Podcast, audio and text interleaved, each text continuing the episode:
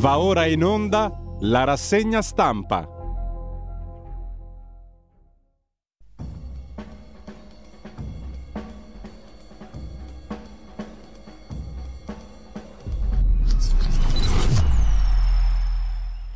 Radio Libertà, le trasmissioni tornano in diretta. Diamo subito la linea per la rassegna stampa al direttore Giulio Cainarca.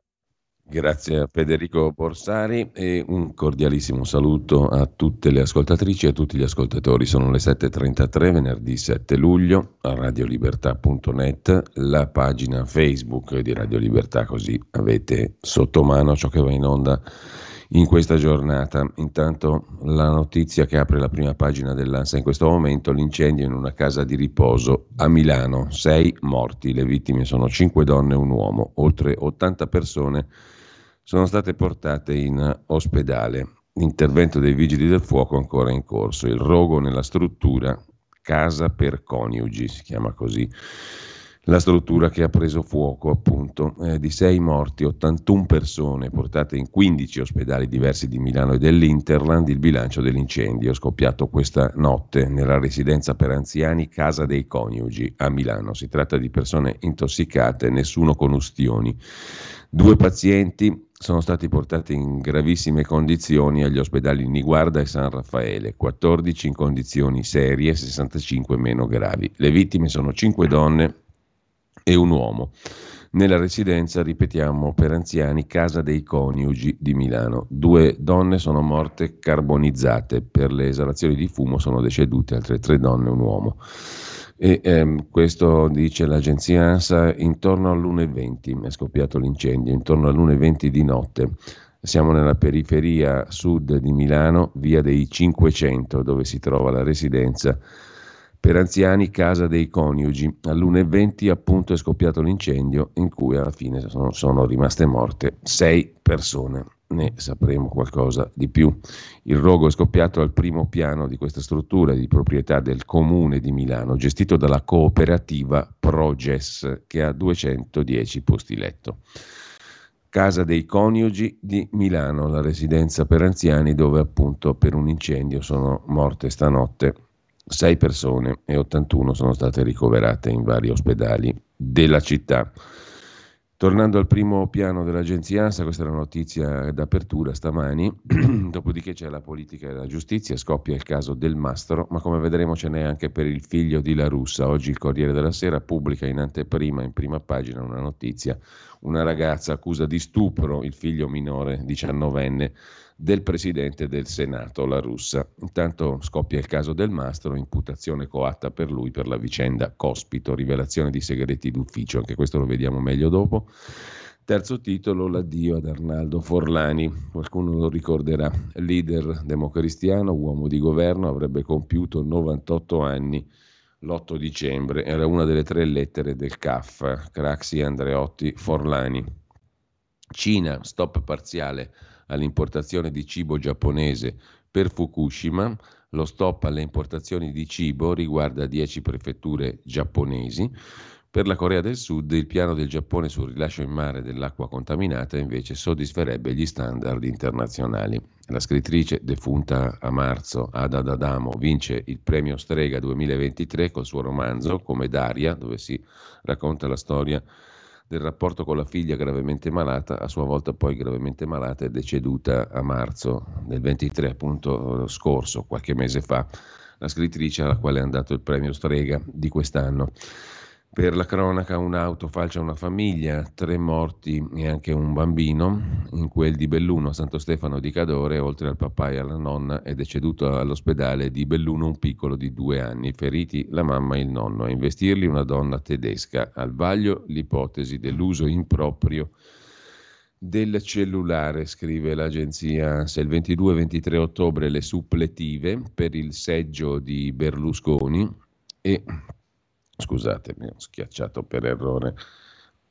Capita il tasto e dicevamo a proposito invece del mm, un attimo soltanto che recuperiamo la gerarchia delle notizie dell'ANSA in prima pagina, dicevamo dopo la notizia luttuosa della morte della morte di tre persone a Santo Stefano di Cadore A Marina e Pier Silvio il controllo, il 22-23 ottobre si vota in quel di Monza per eh, il seggio lasciato vacante dalla morte di Berlusconi, a Marina e Pier Silvio il controllo della Fininvest, poi vedremo il, le copiose pagine dedicate al testamento di Berlusconi, il terzo, l'ok del Consiglio dei Ministri a un nuovo decreto flussi. In tre anni potremo accogliere 452.000 immigrati, estese le categorie professionali e i settori produttivi coinvolti, tra i quali vengono inclusi elettricisti e idraulici e assistenza familiare e sociosanitaria. Il Consiglio dei Ministri ha detto sì al nuovo decreto flussi triennale. Tre anni, 452 mila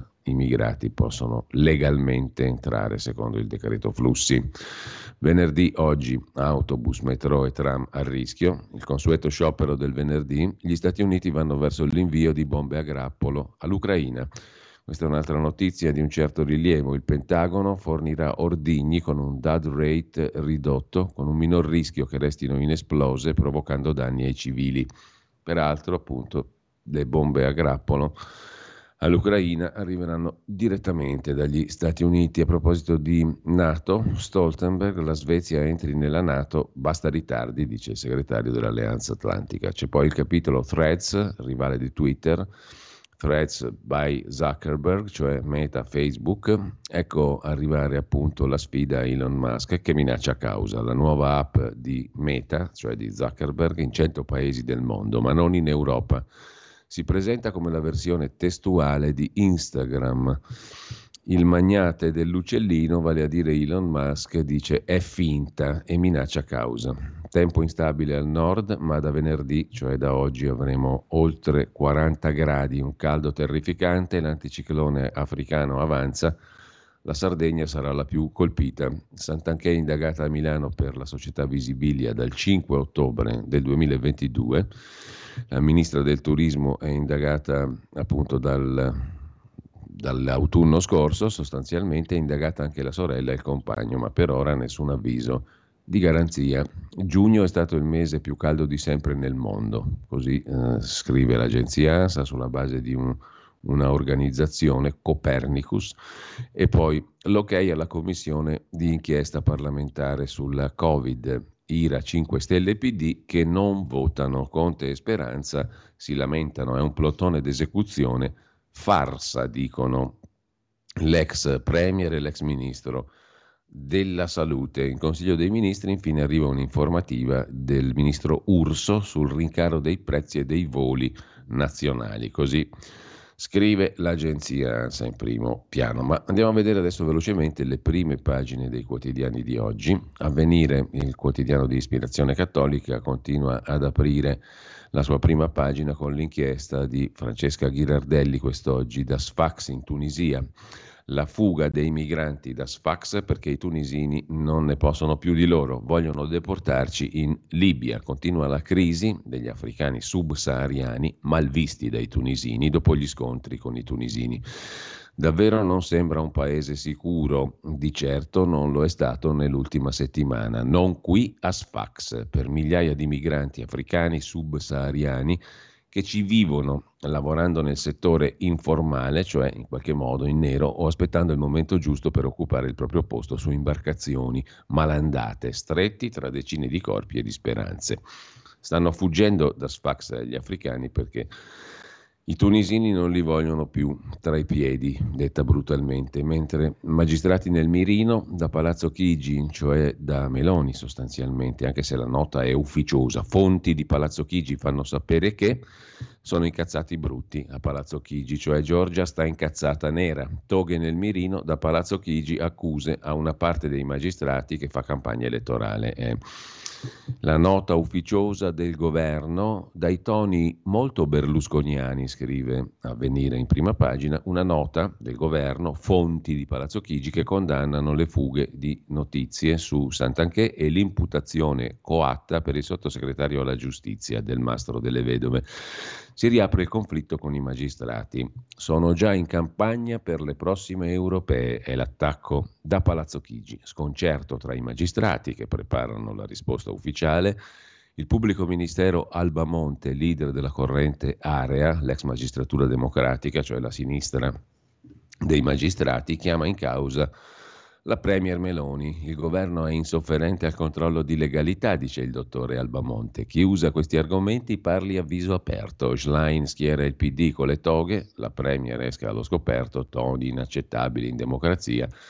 C'è di mezzo naturalmente il colle, eh, perché il Supremo sta là sopra, e lo scenario dello scontro tra poteri. Anche qui poi c'è il testamento di Berlusconi ai figli Marina e Pier Silvio, il timone della Fininvest, milioni a Marta Pascina e a Dell'Utri, oltre che al fratello Paolo. Con ciò lasciamo la prima pagina di Avvenire e andiamo al Corriere della Sera dove si apre un terzo fronte giudiziario per il governo. Il Corriere della Sera è l'unico quotidiano che oggi ha questa notizia che riguarda il Presidente del Senato, o meglio suo figlio. La denuncia sono stata violentata dal figlio di La Russa, l'inchiesta a Milano. Poi lo vediamo meglio perché appunto l'articolo è firmato da ben tre cronisti giudiziari. Luigi Ferrarella, Giuseppe Guastella e Francesca Morandi. Francesca Morandi di solito si occupa di cose che vengono più o meno da Cremona, dalla bassa lombarda, e poi capiremo il perché. Intanto giustizia, l'ira del governo. Anche il sottosegretario Del Mastro, che è sottosegretario proprio alla giustizia, eh, va verso il processo. È stato imputato coattamente per il caso Cospito, rivelazione di segreto d'ufficio. Per la Santanchè sono indagati anche la sorella e il compagno della ministra Santanchè. Palazzo Chigi si è incazzato, ha detto che le toghe fanno politica. Eh, l'affermazione non è direttamente fatta da Giorgia Meloni, ma fonti di Palazzo Chigi, insomma è come se l'avesse fatta lei. Uh, a Napoli arriva Gratteri, è favorito per guidare la Procura di Napoli, forse, primo voto del Consiglio Superiore della Magistratura, dopo la nomina del procuratore di Firenze, con il voto inusuale del vicepresidente CSM, l'avvocato Binelli, che di solito si astiene.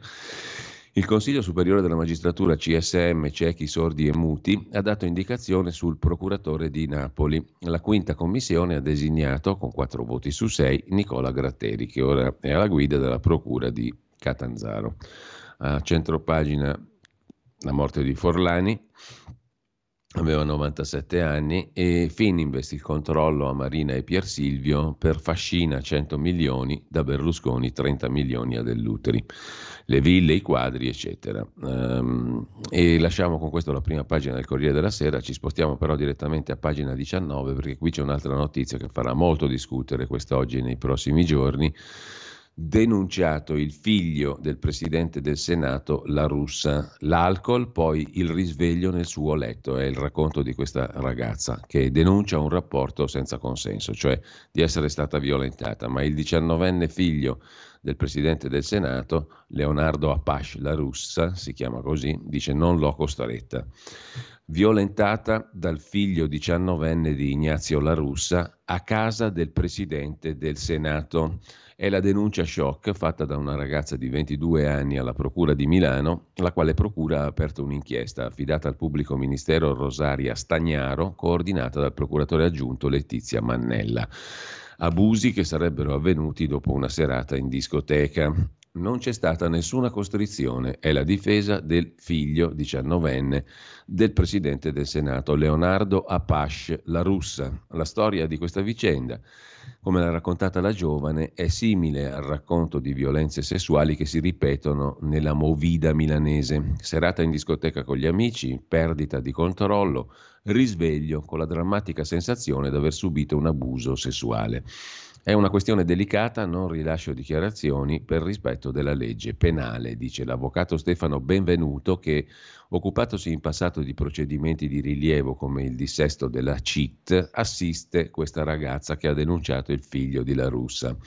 Siamo alla sera del 18 maggio scorso. La ragazza 22enne, di famiglia benestante milanese, esce a mezzanotte con un'amica per raggiungere una famosa esclusiva discoteca del centro a due passi dal Duomo. Mentre ballavamo mi ero accorta della presenza di un mio compagno di scuola di liceo, Leonardo La Russa, figlio di Ignazio La Russa. Ci salutammo, da quel momento non ricordo più niente tranne di aver bevuto due drink. Il racconto riprende dal mattino dopo, quando intorno a mezzogiorno si sveglia, in assoluto stato confusionale, nuda nel letto con a fianco Leonardo La Russa, nudo anche lui. Gli ho chiesto immediatamente spiegazioni del perché fossi lì, in quanto non mi ricordavo nulla della serata, dichiara la ragazza. È spaventata, scrive ancora il Corriere, gli chiede cosa fosse successo, come siamo arrivati a casa, che tra l'altro è la casa appunto del presidente La Russa, e Leonardo, secondo la giovane, il figlio di La Russa, non si fa pregare. Mi disse, siamo venuti qui dopo la discoteca con la mia macchina, mi disse che aveva avuto un rapporto con me sotto effetto di sostanze stupefacenti e che un suo amico che stava dormendo, lei non lo ha mai visto, in un'altra stanza, aveva pure avuto un rapporto con me a mia insaputa, dopo che entrambi l'avevano spogliata. Trema per lo shock, dal letto manda un messaggio all'amico che l'aveva accompagnata in discoteca. Non mi ricordo nulla, raccontami di ieri, sono stata drogata e l'altra risponde, penso che ti abbia drogata, non mi ascoltavi, poi sei corsa via perché non ti ho più trovata. Stavi benissimo fino a prima che ti portò il drink, ho provato a portarti via non riuscendovi. Sempre l'amica le racconta di averla notata euforica e le dice che l'aveva vista baciare il figlio di La Russa, Leonardo. Presa dalla vergogna, la ragazza chiede di riavere i vestiti che erano al piano di sotto. Descrive anche il grande appartamento su due piani, dice di essersi resa conto che era della famiglia La Russa perché intorno alle 12.30 Ignazio La Russa si affacciò alla camera vedendomi nel letto e se ne andò via. Quando si riveste Leonardo la ferma, mi disse pretendo un bacio, se no non ti faccio uscire. A quel punto si avvicinò e mi baciò contro la mia volontà. Non dissi nulla per paura. Uscita, annota l'indirizzo del condominio, prende la metropolitana. In lacrime telefona alla madre che a, ca- a, casa la convince a recarsi alla clinica Mangiagalli, la clinica con servizio antiviolenze, dove le vengono riscontrate una echimosi al collo e una ferita a una coscia risulta positiva alla cocaina assunta prima della discoteca. Parla con fatica tra nausee e capogiri. Il giorno dopo Leonardo si fa vivo via Instagram, ma io per paura non risposi, dice sta ragazza milanese. Ci vogliono una quarantina di giorni prima che la drammatica esperienza diventi una denuncia, quelli necessari all'avvocato benvenuto per rimettere insieme fatti e depositare la querela. Adriano Bazzoni, l'avvocato milanese incaricato dalla famiglia La Russa, interpellato, spiega di non volere per serietà parlare di un caso di cui al momento non ha cognizione di carte, ma in base a quanto ci state dicendo sembra che la giovane si riferisca a una notte nella quale, spiega l'avvocato della famiglia La Russa, una notte nella quale eh, ad avviso di Leonardo, non vi fu alcuna forma di costrizione. È stata d'accordo nel trascorrere il dopo discoteca col mio assistito, liberamente andando con lui a casa sua passando la notte e rimanendo con lui fino a mezzogiorno successivo per poi salutarsi normalmente. Allora perché questa ragazza accuserebbe il figlio di La Russa? Leonardo, dice l'avvocato Bazzoni, che difende la famiglia La Russa, è molto scosso ed esclude che la ragazza possa aver detto qualcosa del genere nei suoi confronti, così come esclude di aver avuto rapporti insieme a una terza persona. Quanto a quello che la ragazza avrebbe consumato, non solo esclude di averglielo offerto, ma qualora si vedesse attribuire questo tipo di condotta, si vedrebbe costretto a sporgere denuncia. Questo integralmente quello che racconta il Corriere della Sera. Poi vedremo, mentre lasciamo il Corriere della Sera, andiamo al Fatto Quotidiano sul fatto il caso Sant'Anché e di nuovo la russa, ma per altri motivi, non per la storia del figlio che avrebbe violentato una ragazza, secondo quel che denuncia lei. Comunque, ora Sant'Anché si fa scudo con la russa indagata, col compagno principe e la sorella, dice rappresento Ignazio. Meloni attacca i pubblici ministeri, ma è pronta a mollare la ministra Sant'Anché. Fratelli d'Italia non si fidava di lei e si informò in procura, scrive il fatto in prima pagina. E sempre dal fatto in primo piano Vecchio e Nuovo Testamento, i cinque figli Marta Paolo dell'Utri, cioè l'eredità di B. Punto, mentre l'ambasciatrice Basile, calunniata dalle Sturmtruppen per gli editoriali sul fatto, e Berlinguer Bianca, querelata da Renzi per l'intervista al fatto, nella quale Berlinguer raccontava che Renzi, quando era Presidente del Consiglio, chiamava, la chiamava due volte al giorno per attaccare sia i 5 Stelle che Bersani. Eh, la verità fa sempre male, scrive il Fatto Quotidiano. Sulla commissione di indagine Covid, abbraccio Conte Speranza, PD e 5 Stelle non la votano, scrive ancora il Fatto in prima pagina.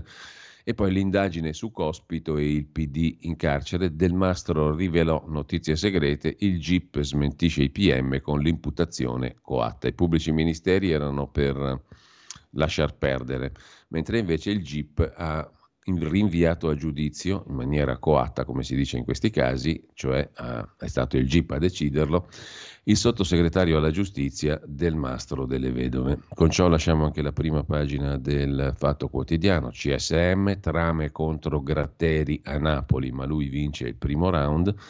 E andiamo a vedere anche la prima pagina del giornale.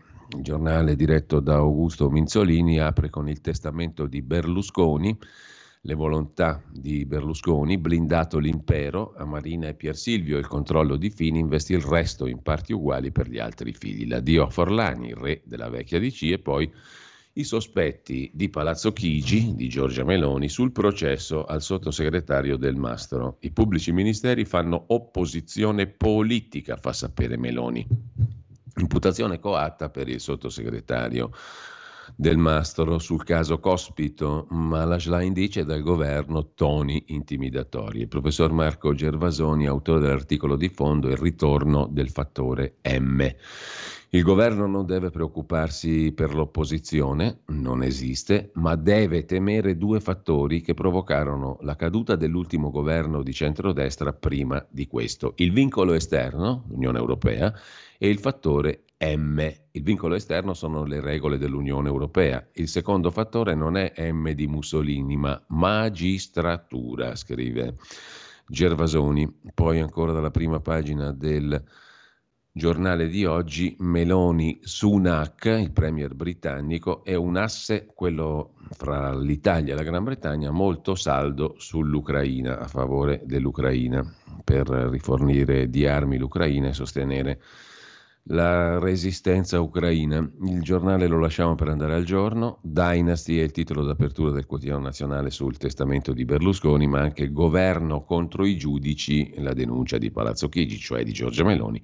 Questi giudici fanno politica, dice Palazzo Chigi, dopo la richiesta di imputazione coatta per il sottosegretario del Mastro, rivelazioni di segreto su Cospito mentre dal giorno andiamo al mattino di Napoli, qui in primo piano c'è tra le altre cose la questione della nomina del procuratore capo di Napoli, Gratteri favorito per il dopo Melillo e mh, mm, dal mattino andiamo a vedere anche il Tempo, il quotidiano romano che a tutta pagina si occupa della solita sinistra, garantisti a senso unico.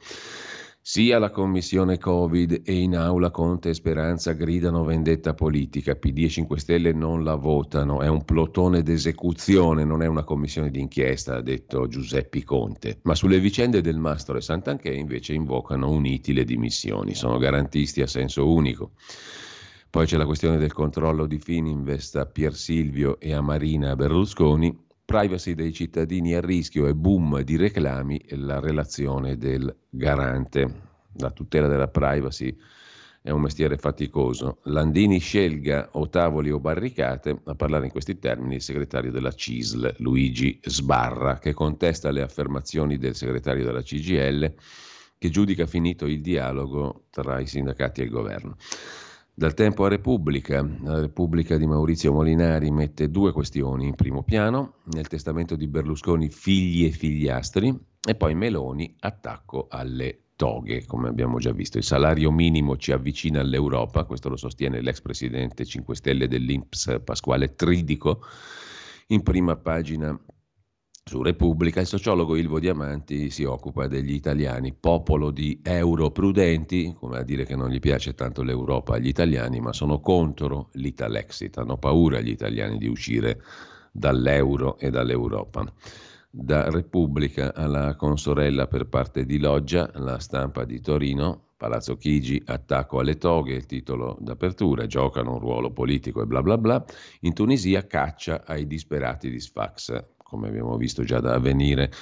Ai tunisini non piace la massa di africani subsahariani che continuano ad affollarsi presso i porti, in particolare quello di Sfax. Sono già successe cose violente tra i due pop- le, anzi più che due, le tante popolazioni tra tunisini e mh, gli indesiderati ospiti, mentre Concita De Gregorio si occupa del politically correct, tre aneddoti francesi che interessano la sinistra italiana che non sa vincere. Torno da qualche giorno in Francia con tre aneddoti, scrive De Gregorio, che aiutano a mettere a fuoco perché la sinistra non vincerà o non tornerà a vincere per molti anni in Francia e in altri paesi democratici, Italia compresa. Il tema è il politicamente corretto. Niente di nuovo, sono anni che se ne parla, si intrasente che lì si annida il seme dell'autodistruzione della sinistra. Dopodiché lo vedremo dopo l'interessante articolo di Concita De Gregorio. Intanto sempre sulla stampa in prima pagina la disfida dei tweet, il fondatore di Facebook Zuckerberg lancia threads ed è subito boom di utenti, c'è anche il Dalai Lama che ha aderito al nuovo social di Meta di Zuckerberg mentre il promemoria è quello di Mattia Feltri a fondo pagina che ci porta in Afghanistan col suo buongiorno. Siamo andati nel 2001 a spazzar via i talebani introdurre la democrazia, ce ne siamo andati nel 21 abbandonando la democrazia al ritorno dei talebani. In Afghanistan sono stati proibiti anche i parrucchieri e i saloni di bellezza. In due anni alle donne è stato proibito guidare l'auto, andare in moto, andare in bicicletta, proibito praticare sport, l'attività fisica all'aria aperta proibita, proibito andare a scuola dopo la primaria, e così all'inizio dell'ultimo anno scolastico sono rimaste a casa 3 milioni di bambine. Proibita l'università, proibito insegnare, proibito possedere o gestire attività commerciali, proibito lavorare per le Nazioni Unite, proibito lavorare per le organizzazioni non governative, proibito diventare parlamentari, proibito diventare magistrati, proibito lavorare nei media, proibito lavorare in luoghi pubblici, progressivamente proibito lavorare, punto e basta. Proibito indossare abiti che non siano il burka, il catafalco che lascia scoperti gli occhi. Proibito usare cosmetici, proibito usare scarpe col tacco, entrare nei parchi pubblici, entrare nelle palestre, andare al Luna Park, intraprendere viaggi da sole. Proibito mangiare al ristorante all'aperto, proibito frequentare bagni pubblici, proibito avere a che fare con negozianti maschi, proibito avere a che fare con medici maschi. Resta giusto qualche medico donna. A ogni violazione, conclude Mattia Feltri si viene fustigate. Se la violazione riguarda rapporti extraconiugali, lapidate. Così soltanto per ricordarcelo, per ricordarci cosa sono i talebani. Lasciamo la stampa, andiamo alla verità di Maurizio Belpietro. Parte l'inchiesta sul Covid, Conte e Speranza nel panico, la commissione di inchiesta parlamentare si occuperà anche di Green Pass, vaccini, cure negate. L'ex Premier Conte e l'ex Ministro Speranza danno in escandescenze terrorizzati dal dover giustificare in diretta televisiva i loro DPCM liberticidi e i soldi buttati al vento, scrive Maurizio Belpietro. La verità terrorizza Giuseppi e il suo ex ministro Speranza. In primo piano ci sono anche tutti i collegamenti fra George Soros, i team di giornalisti pro Qatar e i fratelli musulmani. È la vicenda che ha aperto la prima pagina della verità di ieri e che torna oggi a pagina 12 con un articolo di Camilla Conti. Tutti i collegamenti tra Soros, i giornalisti favorevoli al Qatar e il mondo dell'Islam radicale. Nel 2019 la rivista Daraj ammetteva i legami con la Open Society di George Soros. La battuta che suona a beffarda non ci danno borse di soldi. Un turco vicino agli estremisti mediava tra emiri e politici. Da anni il magnate Soros investe in Libano, creando ONG e condizionando la stampa locale nel senso favorevole ai propri interessi. La campagna contro l'India, banco di prova del legame tra il Qatar, la Turchia e il Pakistan, sotto l'egida della fratellanza musulmana, scrive la verità in prima pagina e poi eh, nelle pagine interne, a pagina 12. Taglio alto. Ancora il pezzo di Francesco Borgonovo, la Tunisia è al limite sulla questione migranti, Lampedusa pure, dall'Unione Europea arrivano soltanto belle parole. E poi Marcello Veneziani, caro Corriere della Sera, troppo facile imputare già mancate svolte a Giorgia Meloni, troppo facile dire che non ha fatto. Prima di chiedere svolte, fateli governare, scrive Veneziani. Galli della Loggia contesta al governo di non aver ancora cambiato il paese. Ovviamente lo storico sa, ma non dice, che certi vincoli, atlantismo, agenda economica europea, sono ineludibili, su patriottismo e valori si può fare di più, però nove mesi sono pochi anche per Giorgia Meloni, scrive Marcello Veneziani sulla verità. Scommettiamo poi che molti cambi di passo sarebbero invisi al Corriere della Sera? Purtroppo va detto di personalità politiche dirompenti, però non se ne vedono. E sempre dalla prima pagina della verità, il GIP, contro la procura del mastro a processo Palazzo Chigi si domanda è magistratura o è opposizione? Sul caso Cospito no all'archiviazione chiesta dall'accusa, imputazione coatta per il sottosegretario, sospetti del governo, dopo la Sant'Anché tocca a questo, poi Berlusconi che lascia alla fine investe in mano i due figli maggiori e Giacomo Amadori che si occupa della vera storia dell'indagine aperta a Milano sulla ministra Sant'Anché. La velina all'agenzia ANSA ha irritato il procuratore. Nella vicenda Sant'Anché, scrive Giacomo Amadori, è stata organizzata una trappola mediatica a cui i politici della maggioranza e i giornali vicini al centrodestra hanno abboccato. Mercoledì mattina, prima di intervenire in aula, il quotidiano Domani, il quotidiano della famiglia De Benedetti, pur dando una lettura politica più che giudiziaria della vicenda, aveva confermato l'iscrizione sul registro delle notizie di reato della Sant'Anché in modo generico, indagata dai PM, difesa dalla Meloni. A onor del vero, nel pezzo non c'era nessuno scoop. La ministra del turismo, si scriveva, è indagata da tempo nell'inchiesta per bancarotta condotta dalla Procura di Milano non è la sola, assieme a lei c'è un gruppo di persone che hanno avuto ruoli diversi nella gestione delle aziende.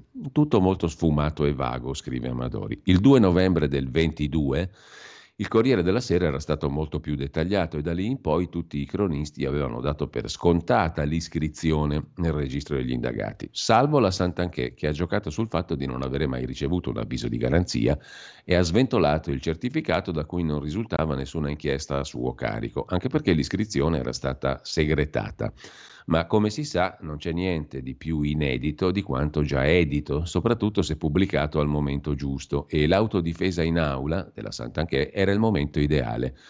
La ribattuta de Il Domani ha potuto contare sulla gran cassa di alcuni siti internet che hanno rilanciato la notizia come se fosse esclusiva per tutta la mattina e la Sant'Anché non ha visto l'ora di potersi ergere a vittima di una rivelazione a orologeria, un combinato di interessi convergenti che ha dato alla vecchia notizia la caratura di scoop. Alla Procura di Milano da mesi sul punto non hanno mai rilasciato comunicazioni ufficiali, anzi il procuratore Viola, uomo moderato, non certo nemico dell'attuale maggioranza, ha più volte provato a evitare fughe in avanti dei procuratori. Ma Milano è un noto fortino di magistratura democratica. Il PM che ha iscritto la Sant'Anché, Roberto Fontana, a gennaio ha partecipato alle elezioni CSM e è stato eletto come indipendente nelle fila di magistratura democratica. Così le notizie ghiotte politicamente trapelano, soprattutto quelle contro i rappresentanti del centro-destra. Il procuratore Viola, per evitare rivelazioni sui media, aveva disposto la segretazione dell'iscrizione. Ma il 2 novembre, come aveva pubblicato già il Corriere, 2 novembre 22, la notizia era trapelata lo stesso. Da quel momento l'ordine di scuderia era stato basso profilo e silenzio con i giornalisti.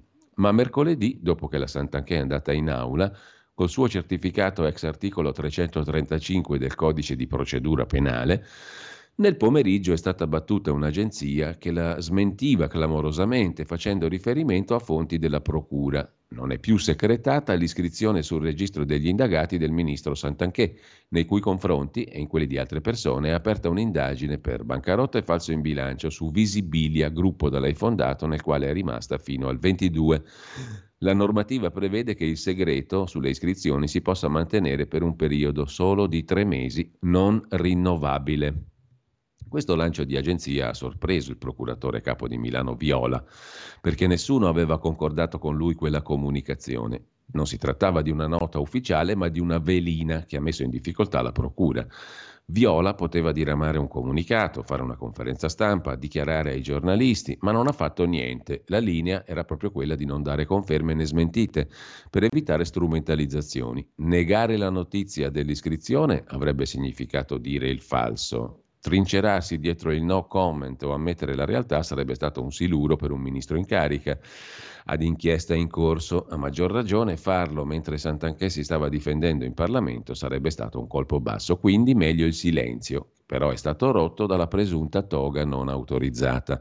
Santanchè non ha mai ricevuto contestazioni formali dalla Procura. La richiesta di proroga delle indagini per il fascicolo principale è partita a fine marzo e il giudice per le indagini preliminari, il GIP, ha notificato l'istanza al ministro attraverso gli ufficiali giudiziari dell'UNEP, ma la classica busta verde non sarebbe ancora stata recapitata al domicilio della Santanchè e di conseguenza la cartolina di consegna non sarebbe ancora tornata in tribunale. Dunque, nonostante potesse immaginarlo, la Santanchè non mente quando sostiene di non aver ricevuto comunicazioni circa la sua iscrizione fino a quando l'agenzia ANSA non l'ha inchiodata. L'inchiesta è partita da una denuncia dei soci di minoranza di Visibilia che hanno presentato un esposto in procura il 30 settembre del 22 il gruppo Tutela Mercati Guardia di Finanza di Milano ipotizza il reato di false comunicazioni sociali, il vecchio falso in bilancio, comunicazioni 2016-2020 di Visibilia Editore.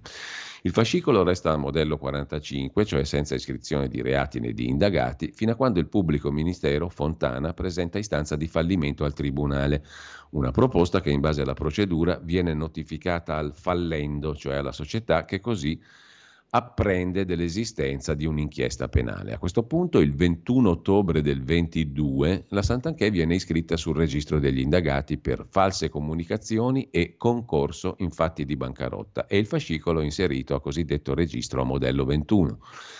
Lo stesso giorno le agenzie battono l'elenco dei ministri del governo, tra cui spicca Sant'Anché. Il fascicolo viene assegnato alla PM Maria Giuseppina Gravina e il 2-3 novembre la notizia dell'iscrizione della Sant'Anché compare sul Corriere della Sera.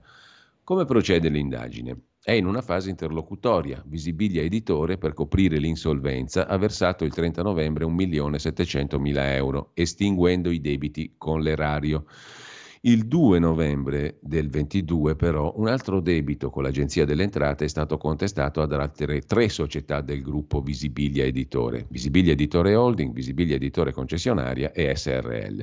Anche in questo caso è stata proposta una transazione saldo e stralcio col versamento di 1.200.000 euro in 10 anni trattativa di cui l'erario ha recentemente informato la Procura. Se i pagamenti verranno accettati cadrà l'ipotesi di bancarotta. C'è poi un fascicolo, ancora modello 45, cioè senza nomine reati, in mano ai pubblici ministeri Luzzi e Gravina, che riguarda Key Group, azienda del biologico in cui la Sant'Anche ha ricoperto cariche nel CDA. Sono in corso accertamenti, pure per un'ipotesi di aggiotaggio o manipolazione del mercato, relativa a 5 milioni di prestiti garantiti a Visibilia e ad altre società dal Fondo degli Emirati Arabi Negma. Sotto osservazione un accordo per la conversione in azioni del prestito, eccetera. Nei giorni scorsi, conclude la verità, ci sono state interlocuzioni della Procura con la Consob per verificare la legittimità dell'intervento del fondo a favore di una società quotata come Visibilia. Il groviglio prima o poi verrà sciolto. Il giallo dell'indagine sulla Santa Che, la velina sgradita al procuratore capo di Milano Viola, fonti della Procura a Milano hanno voluto smentire Sant'Anché la quale negava di aver ricevuto avvisi di garanzia, dando forza al finto scoop del domani. La mossa irrita il procuratore capo Viola che voleva evitare invasioni di campo. L'imprenditrice era già stata iscritta nel registro quando era diventata ministro, cioè stiamo, stiamo parlando di ottobre dell'anno scorso. Intanto l'Europa tiene ancora segreti i contratti che, che, avevano legato appunto la von der Leyen alla Pfizer, ma non può ignorare i morti post vaccino. L'europarlamentare verde Rivasi ha bacchettato l'Europarlamento che copre le opacità della Presidente della Commissione europea von der Leyen. Ora guai a snobbare il report della Pfizer sui danni seri, scrive ancora la verità, dalla quale ci congediamo poi a fondo pagina con Berlinguer che parla delle pressioni di Renzi sul TG3 e lui la querela. La conduttrice ha rivelato in un'intervista al Fatto Quotidiano ogni giorno Renzi voleva un pezzo contro i 5 Stelle e uno contro Bersani. Te capì? Perché pensava che io fossi la sguattera del Guatemala, cioè a disposizione. Essendo io di sinistra, quello è il il premier del PD, del mio partito, quindi io dovevo fargli un servizio contro i 5 Stelle, sulla RAI ovviamente, e un servizio contro Bersani. perché da donna di sinistra quello pensava che ero roba sua. Nemmeno da direttore del riformista Renzi perde il vizio della querela facile, ha querelato Bianca Berlinguer. Lasciamo con ciò la prima pagina della verità e andiamo a vedere anche Libero, il quotidiano diretto da Alessandro Sallusti, apre con i miliardi di Silvio Berlusconi, il testamento e poi dai magistrati un'altra grana per il governo del mastro, l'imputazione coatta. L'articolo principale è dedicato a questo tema, vogliono fermare la riforma Nordio, l'attacco sulla giustizia, scrive Fausto Cariotti. Dell'Utri ringrazia Berlusconi, mi hai fatto commuovere per il 30 milioncini del testamento e poi Sant'Anché indagati anche sorella e compagno sul caso Visibilia. Pietro Senaldi si occupa di quello che non torna nell'inchiesta sulla ministra Santanchè, Vittorio Feltri della lagna delle dimissioni. I progressisti sono un disco rotto. E poi la querela di Renzi contro la signora Berlinguer, mentre Mediaset intanto fa rotta sull'Europa, scrive ancora eh, Libero, il cavaliere ha affidato ai figli di primo letto il controllo della maggioranza di Fininvest, hanno insieme il 53% della holding senza il fondatore il Biscione può veleggiare anche oltre confine, cioè in un'ottica sempre più europea.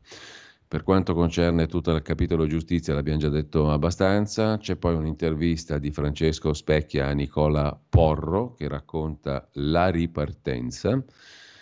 E, ehm, ehm, è una, una serie di incontri che Porro organizza eh, al Petruzzelli di Bari. Il pregiato collega riaccende il teatro Petruzzelli di Bari organizzandovi una kermesse liberale e liberista. Eh, e, e lasciamo Porro, c'è anche l'addio a Forlani e un'intervista al leghista Alberto Gusmeroli, relatore della riforma fiscale, della delega fiscale. Tempi rapidi, promette Gusmeroli, tredicesime e straordinari detassati e via le imposte inutili. Insieme al Superbollo aboliremo tutte quelle tasse il cui gettito è inferiore al costo che ha lo Stato per gestirle e incassarle. Così risparmia sia il cittadino sia lo Stato. Il fisco non deve essere uno strumento oppressivo per famiglie e imprese, dice Gusmeroli parlando con il, settima, il quotidiano Libero. C'è anche un'altra intervista, quella al ministro della Salute Schillaci, così aumentiamo i fondi per la sanità. Dopo i tagli della sinistra siamo tornati a investire Adegueremo anche le paghe di medici e infermieri. Oggi un giovane non sceglie alcune specializzazioni, in primis pronto soccorso, perché vede la prospettiva di uno stipendio magro, turni di lavoro massacranti e l'impossibilità di svolgere la libera professione. Le regioni devono saper spendere i soldi bene, soprattutto occorre rivedere modelli organizzativi che non si sono dimostrati pienamente efficaci. Diciamo che l'intervista è lunghissima, ma se questo è il succo, il resto diciamo mm, lo lasciamo agli eventuali lettori, mentre alla Casa Bianca c'è chi sniffa cocaina. È stata trovata la polverina, scrive Matteo Legnani su Libero. I servizi segreti indagano, Trump e i figli scatenati sui social, l'obiettivo, lo sniffatore sarebbe il figlio di Joe Biden, ovvero Hunter Biden. Psicodramma democratico, purtroppo non è Joe che sniffa, purtroppo perché altrimenti sarebbe un pochino più sveglio, scrive scrive libero sostanzialmente. Donald Trump sul social Truth ha scritto chi ci crede che la coca trovata alla Casa Bianca non fosse destinata a Hunter oppure a Joe Biden? Dmitry Medvedev su Twitter sembra che invece degli F-16 sia stato preparato un sedativo per il ragazzino di Kiev, i cocainomani nazi di Kiev, niente meno. Mentre lasciamo libero con un'altra notizia, Greta Thunberg ha stufato pure la Svezia, va alla sbarra dopo gli arresti in Germania e Norvegia, incriminata per il blocco di infrastrutture petrolifere a Malmö. Rischia multe e una condanna fino a sei mesi, la piccola Greta. La questione di Twitter sfidato da threads di Zuckerberg l'abbiamo già vista pure quella e poi clienti all'assalto delle banche su super bonus 110% e mutui. Esplodono le controversie sulla cessione dei crediti fiscali per le ristrutturazioni e sulla rinegoziazione dei mutui per l'acquisto di casa, a cominciare dai tassi di interesse, scrive Libero, mh, mm, riassumendo una relazione della Banca d'Italia. Con ciò lasciamo anche libero e andiamo a vedere la prima pagina di Italia Oggi di Pierluigi Magnaschi che poi chiuderà la nostra rassegna stampa con la, il suo diritto e rovescio in formato audio-video, una nuova rubrica che condividiamo con Italia Oggi grazie al direttore. Comunque, processo più telematico è l'argomento di apertura eh, di oggi. Dal 20 luglio del, di quest'anno, tra poco, insomma, 103 atti andranno prodotti dagli avvocati difensori in modalità online. Si va dalla costituzione di parte civile alla nomina del consulente tecnico di parte. 103 atti che dovranno essere prodotti dagli avvocati difensori in modalità online attraverso il portale Deposito Atti Penali. Altro tema, aumentano i laureati in nulla, frequentano corsi di laurea stravaganti senza sbocchi occupazionali, scrive Dino Panigra. Mentre l'Italia è prigioniera della corporazione dei tassisti. E così l'Expo ce lo sogniamo, scrive Carlo Valentini. Il diritto rovescio di prima pagina, il corsivo del direttore Magnaschi, si occupa di Milano. Milano ha un collegamento diretto con una nuova linea metropolitana fra il centro storico Piazza San Babi, la zona dello shopping di lusso e l'aeroporto di Linate, che è piccolo ma è un gioiello, non a caso premiato quest'anno come una delle eccellenze europee. All'inaugurazione in pompa magna della linea c'erano l'attuale sindaco di Milano Beppe Sala che c'entra poco e il ministro dei lavori pubblici Matteo Salvini che non c'entra per niente se non altro perché è solo da pochi mesi ministro di questa partita e che se il ponte sullo stretto venisse fatto potrebbe invece intestarselo non avevano invitato il più grande sindaco di Milano, Gabriele Albertini, che questa linea l'aveva avviata, come aveva avviato i grattacieli, fatto la nuova sede della Scala, i jumbo tram, la depurazione delle acque di Milano per impedire che tutta la robaccia prodotta da un milione di persone finisse nel Po e poi nell'Adriatico. Un grandissimo sindaco. E non a caso Berlusconi non l'ha voluto ricandidare, scrive.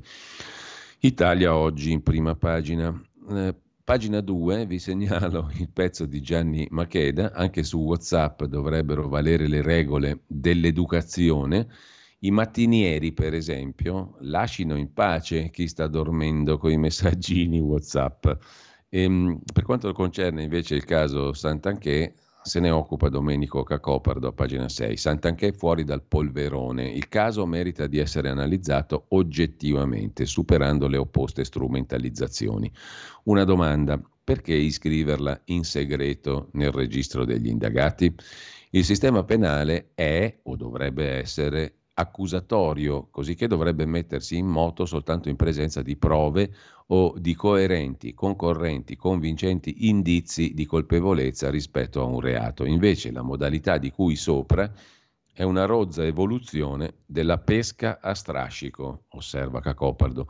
Negli anni 2000, a Tangentopoli, sepolta e dimenticata, a una cena un procuratore, parlando con la moglie di un politico di primissimo piano, le disse Abbiamo indagato per anni su suo marito senza trovare nulla. Complimenti. La signora lo insultò educatamente a voce alta. Il primo punto è prima di tutto di natura etica, scrive Cacopardo. Infatti è ammissibile che un giornalista e il servizio pubblico definiscano e trasmettano una sorta di requisitoria senza interpellare la parte possibilmente lesa? Purtroppo è possibile in un paese senza regole, scrive Cacopardo a proposito della vicenda Sant'Anché fuori dalle strumentalizzazioni politiche. È difficile per me entrare nell'affaire Sant'Anché, scrive Cacopardo, perché non è chiaro se ci sia un affaire e quale sia il merito dello stesso. Un merito di natura imprenditoriale, lavoristica, commerciale, squisitamente giuridico. Peraltro i fatti non possono essere sottovalutati o sopravvalutati e prima ancora di essi è l'accaduto che impone una riflessione. Prima di tutto l'affair nasce da una trasmissione televisiva della RAI che segnala e documenta alcuni peccati commessi dalla ministra nella sua qualità di operatrice economica. E qui veniamo al primo punto, che è di natura etica. È ammissibile che un giornalista e il servizio pubblico definiscano e trasmettano una requisitoria senza interpellare la parte lesa? Certo è possibile in una nazione come la nostra, nella quale, a dispetto di tutte le norme adottate, ma tutte flebili e inidonee, il rapporto tra alcune procure e alcuni giornalisti è così privilegiato da permettere ai giornalisti di accedere a documenti per loro natura non noti neanche agli inquisiti o imputati. Non solo, da permettere altresì ad alcuni procuratori disinvolti di far filtrare ai predetti giornalisti informazioni coperte da segreto istruttorio, in modo che i secondi facciano da gran cassa alle iniziative legittime dei primi, cioè dei magistrati, dotandole di una evidente condanna sociale. Mi viene il dubbio, scrive Cacopardo, che le fattispecie sono soggette a questo trattamento, pubblicità illegittima, proprio per condannare gli imputati all'esposizione alla pubblica opinione, perché le assunzioni accusatorie sono così deboli da far prevedere l'assoluzione degli stessi. Insomma, quando l'impalcatura accusatoria è debole, meglio partire subito con la gran cassa prima di verificare a processo che l'impalcatura dell'accusa è debole, giusto appunto, e alla condanna non si arriva. Operando in questo modo, l'accusatore si assicura una sorta di condanna sociale del soggetto vittima della sua inquisizione. Che il servizio pubblico, la RAI, si faccia strumento di queste operazioni estranee alla civiltà democratica è inaccettabile e non si tratta di censura come le verginelle che utilizzano in queste contingenze denunciano sdegnate. La seconda questione, più generale, più politica, scrive ancora Cacopardo, riguarda l'oggettiva compatibilità tra la responsabilità di un ministero e la gestione di un gruppo di aziende in difficoltà, situazione che rende l'impegno doppio di ministro e imprenditore difficilmente conciliabile, anche perché nel caso di specie l'attività economica del ministro si svolgeva e si svolge nel settore sul quale è competente il Ministero stesso, un tema politico che si era posto al momento della nascita del governo Meloni e che è stato sottovalutato. Insomma, Scrive Cacopardo, ma era proprio nel turismo che doveva andare a finire la Sant'Anché come ministro quando come imprenditore agiva nello stesso settore.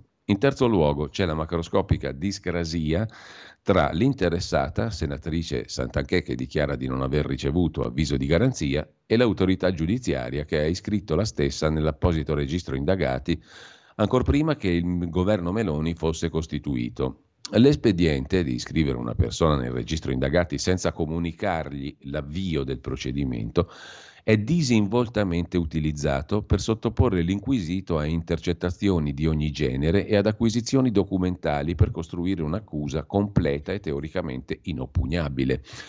Come capisce anche un bambino, è un abuso. Il sistema penale dovrebbe essere accusatorio, cioè soltanto in presenza di prove coerenti, concorrenti e convincenti scatta la colpevolezza rispetto a un reato. Invece la modalità di cui sopra è una rozza evoluzione della pesca a strascico, scrive direi inappuntabilmente Domenico Cacopardo su Italia Oggi.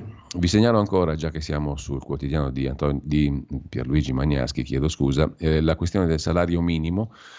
Una bagianata, secondo Dino Panigra, pagina 7, la migliore retribuzione è quella contrattata e non imposta. I benefattori dei quartieri alti con i soldi degli altri procedono con sogni devastanti. Ogni saggio governante confronta gli scopi teorici della legge con i suoi effetti positivi. L'effetto teorico della legge sull'equo canone doveva essere pigioni abbordabili anche dai poveri. L'effetto invece è stato la sparizione del mercato degli affitti. Chi vuole una casa se la compri. Nel caso del salario minimo è lo stesso imponiamo per legge un livello minimo salariale e buonanotte. Effetto concreto, fine del rapporto legale con un basso salario, ma con i normali versamenti fiscali, previdenziali e assicurativi e rinascita dello stesso rapporto in nero. Nella stessa pagina, pagina 7, c'è anche il pezzo del nostro Antonino Danna sul caso Parolisi, pornografia sociale di massa. A me di Salvatore Parolisi, ex caporale maggiore dell'esercito condannato per l'uccisione della moglie, Melania Rea, non frega proprio nulla e detto tra noi non me ne frega neanche di chi l'ha visto, programma TV che già in passato si è distinto per la lettura in diretta della cronologia del Parolisi suddetto a opera della conduttrice Sciarelli o sempre in diretta quando annunciò alla madre di Sara Scazzi il ritrovamento del cadavere della ragazzina. Il problema è che è pagato dal canone di tutti noi. Lasciamo con ciò Italia Oggi, anzi c'è da segnalare anche l'articolo sempre di Dino Panigra sulla questione delle lauree in nulla, aumentano i laureati in nulla, sorgono con la velocità dei funghi, sempre nuovi, stravaganti e inutili corsi di laurea che sono formati per diventare disoccupati laureati. La foto è quella del ministro dell'università Anna Maria Bernini. Il primo pregiudizio è non sporcarsi le mani, perché chi si sporca le mani è un inferiore. Secondo pregiudizio, quello nuovo, è che un giovane possa scegliere gli studi che gli piacciono o gli sembrano più prestigiosi senza mai chiedersi realmente, ma in questo modo mi guadagnerò da vivere? E vi segnalo nella stessa pagina, pagina 8 di Italia Oggi stamani, l'articolo di Max Del Papa, nelle farneticazioni di un ragazzino, pericoloso sì, ma cotto dalle canne, ci sta anche la prospettiva della presa del potere. Di che cosa si tratta? Del trapper che ha minacciato Salvini e la Sardone, l'altra esponente leghista, un marocchino italiano, uno con più precedenti che canzoncine, vuol far fuori Salvini. E intanto, da, a concludere, eh, c'è da segnalare un altro articolo di Gianni Pardo sulla questione della Francia. Ho vissuto a lungo in Francia, scrive Pardo a pagina 12 di Italia Oggi, Mai ho subito ostilità, ma la questione migranti va manovrata con cura, permettendo l'immigrazione di inassimilabili, prima o poi ci saranno gravi problemi. La violenza di certi ragazzotti francesi di periferia si spiega con la profonda frustrazione. Il loro originario atteggiamento ostile verso chi voleva francesizzarli ha prodotto l'ostilità francese e l'ostilità francese ha prodotto a sua volta l'odio magrebino. I magrebini rispondono al disprezzo di cui si sentono oggetto col disprezzo nei confronti della comunità che li ospita. È un fenomeno di feedback. La diversità crea un problema e di quel problema gli interessati si fanno una scusa per ingigantirlo.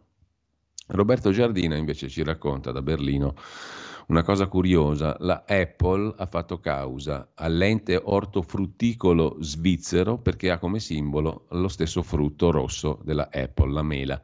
Per Apple la mela è soltanto sua, neanche di Adamo ed Eva, proprio sua, della Apple. Ha perso la prima sentenza, ma non si dà certo per vinta. La Apple contro Guglielmo Tell. Come osa usare una mela che campeggia nel logo della potente società americana? Ma per il momento ha vinto l'arciere elvetico che colpì con una freccia la mela sulla testa del figlioletto. Per me è il vero eroe della leggenda o dell'evento storico. Insomma, la Apple ha fatto causa all'ente ortofrutticolo svizzero Schweizer Obster, Obster, Obstverband, scusate, che ha come simbolo una mela scarlatta con a destra una croce bianca, la croce della Confederazione Elvetica. Comunque la battaglia legale non è finita qua. Intanto, intanto, abbiamo visto le prime pagine, adesso ci fermiamo un attimo con il primo brano musicale e poi anche con la pausa delle 8.30 che sono incombenti, immanenti, arrivanti, arrivate. Sentiamo un po' di musica e ci risentiamo tra qualche minuto. Stai ascoltando Radio Libertà. La tua voce libera, senza filtri né censura. La tua radio.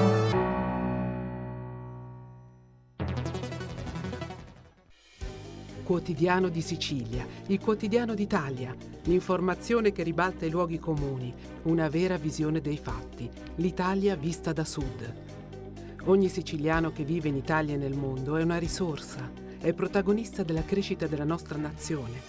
Dai forza alla crescita della nostra isola, abbonandoti al QDS digitale più archivio a soli 99 euro annui. Quotidiano di Sicilia, il quotidiano d'Italia una scelta di valore.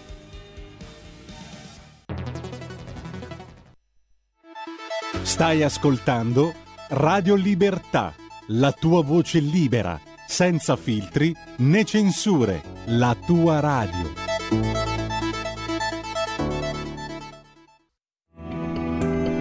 Il meteo.it presenta le previsioni del giorno. Cerbero, un promontorio dell'anticiclone africano, si estende sull'Italia, regalando un aumento termico e un ampio soleggiamento. Al mattino cieli sereni al massimo velati da nord a sud, con qualche isolato e innocuo addensamento sulle Alpi occidentali piemontesi. Nel pomeriggio poi la situazione non cambierà in maniera rilevante, salvo per dei rovesci che potrebbero verificarsi sulle Alpi di Valle d'Aosta e Piemonte. Per ora è tutto da ilmeteo.it, dove il fa la differenza. Dettagli maggiori sulle vostre località nella nostra app. Una buona giornata dalle Alessandra Tropiano. Avete ascoltato le previsioni del giorno.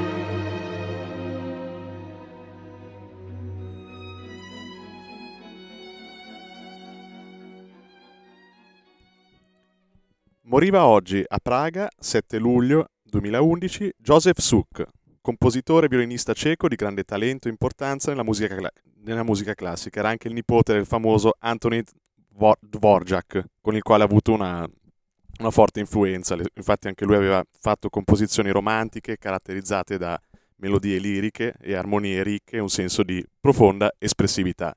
La linea torna subito a Giulio Cainarca. Grazie Federico, ci hai fatto scoprire un altro nome della musica che non è tra i più noti, ma um, del quale abbiamo apprezzato questa serenata che abbiamo appena ascoltato. Intanto uh, torniamo, anzi andiamo adesso dopo aver visto più o meno le prime pagine dei giornali, andiamo a vedere anche qualche articolo, come al solito, dalle pagine interne dei quotidiani di oggi. Partiamo di nuovo da avvenire che, mh, come detto, dedica un altro reportage, dopo quello di ieri, da Sfax in Tunisia alla sempre minor sopportazione dei tunisini nei confronti degli africani subsahariani che arrivano in cerca della partenza per l'Italia. La grande fuga dei profughi perché cominciano a prenderli a bastonate i tunisini, vogliono portarci tutti in Libia. Dopo il discorso incendiario del presidente Sayed, il quale ha detto in sostanza qui non ce n'è più per nessuno, o meglio non ce n'è più per i subsahariani, per gli africani che arrivano, nelle strade si respira grande tensione. Questo non sembra un paese sicuro, scrive Francesca Ghirardelli da Sfax, che è il porto da cui sostanzialmente partono i barchini per l'Italia. La polizia, noi migranti l'abbiamo chiamata quando dei tunisini ci hanno aggredito, sono intervenuti con gas lacrimogeni contro di noi, perché ovviamente il tema è tutto politico. La Tunisia non ne vuol più sapere. E mentre c'è un'altra pagina di avvenire che vi segnalo, pagina 6, sulla questione della gestazione per alteri o utero in affitto, che dir si voglia, la questione del reato universale è una delle proposte di legge del centrodestra, della maggioranza di governo italiana. Il sì alla legge italiana arriva anche dai presidenti della coalizione internazionale per l'abolizione della gestazione per altri. Il reato universale sia applicato, cioè se anche tu vai in un paese nel quale tutto ciò è lecito, nel tuo paese no, sei condannato lo stesso. Intanto l'approdo alla Camera slitta la prossima settimana per lasciare più spazio a un altro tema, la delega fiscale, la riforma fiscale. In aula ci sarà il rischio di ostruzionismo. Comunque, le tre leader della coalizione internazionale per l'abolizione della GPA concordano dall'Italia un segnale per l'abolizione mondiale, questa introduzione del reato universale. Le nuove norme saranno un deterrente, il governo spieghi che servono a tutelare la dignità di donne e bambini.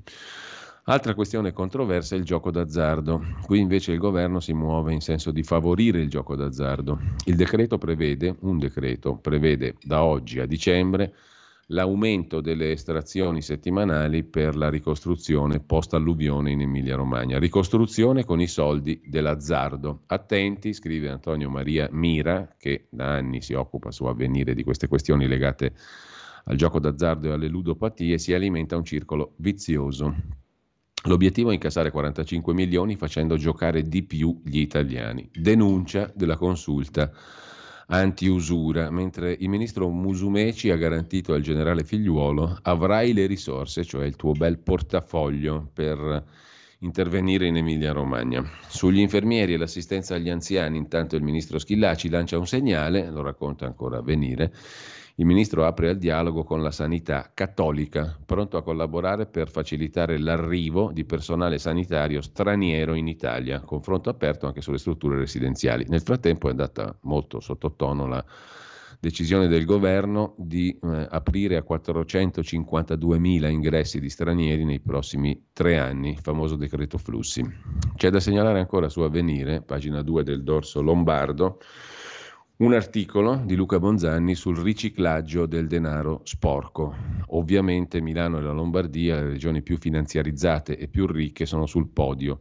La regione Lombardia e Milano sono al terzo posto nella classifica nazionale delle operazioni sospette legate alla criminalità organizzata, lo dice l'UIF, l'Unità Informazione Finanziaria, che era il vecchio ufficio antiriciclaggio della Banca d'Italia.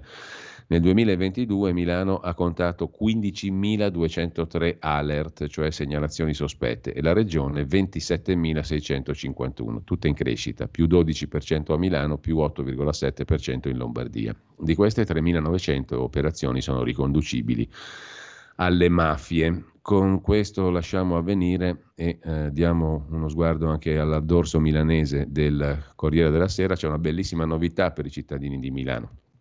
L'area C adesso costa 5 euro per entrare nella zona più centrale di Milano. Costerà 7,50. Fino ad adesso è escluso il sabato e la domenica, si pagherà anche il sabato e la domenica. Il sindaco Sala è un, è un, uomo che non teme più niente perché tanto non deve essere ricandidato, che gli frega si potrebbe dire, l'area C aumenterà non solo nel costo del ticket, ma anche nei giorni in cui è attivo il pagamento. E questa è l'ipotesi più probabile, delibera di indirizzo che oggi il sindaco dovrebbe portare in giunta. Se da una parte c'è la conferma che l'aumento del ticket va da 5 a 7 euro la vera novità dovrebbe essere l'estensione da 5 a 7 giorni, cioè area C accesa sempre, compreso il weekend. Invece dalla regione Lombardia, dopo lo scoop del Corriere della Sera di ieri, hanno fatto una precisazione, nessuna casa pubblica dell'Aler andrà agli aspiranti profughi, ai richiedenti asilo. Il presidente Fontana ha espresso una posizione negativa senza spazio di negoziazione, ha detto Fontana, imponendo il dietro front, perché in realtà prima l'assessore alla casa, Paolo Franco di Fratelli d'Italia, aveva detto sì e la prefetta di Monza aveva recepito il sì dell'assessore. Adesso Fontana gli ha detto stai scherzando amico, niente da fare, nessuno spazio di negoziazione.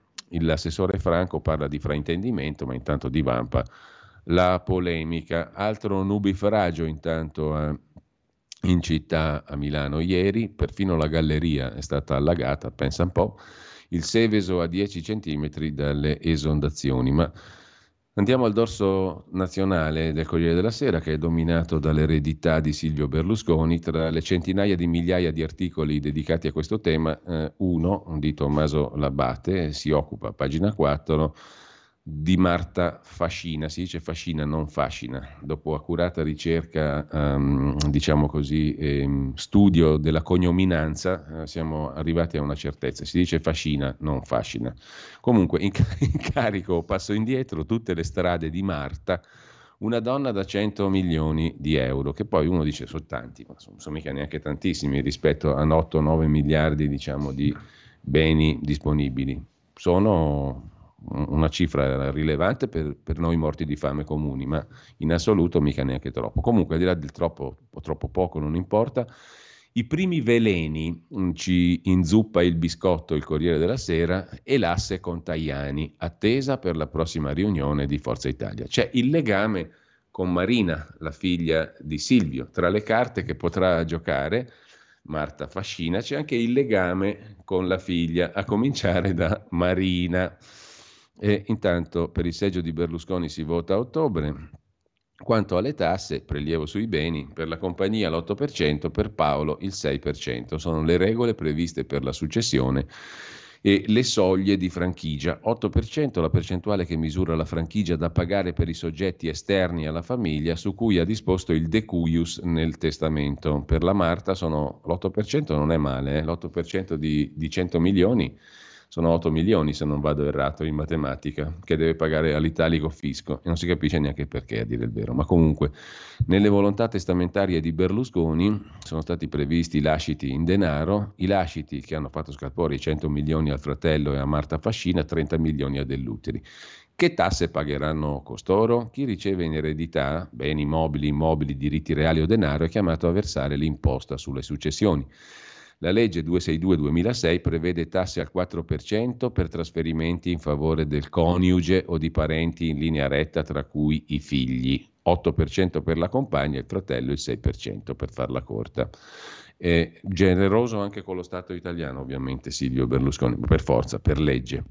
non mi doveva nulla, dice Marcello Dell'Utri, intervistato da Felice Cavallaro sul Corriere della Sera userò i soldi per la biblioteca nella Valle dei Templi. A lui ho dato la mia vita, sono commosso, pagato per il mio silenzio, le solite dicerie dei seminatori d'odio.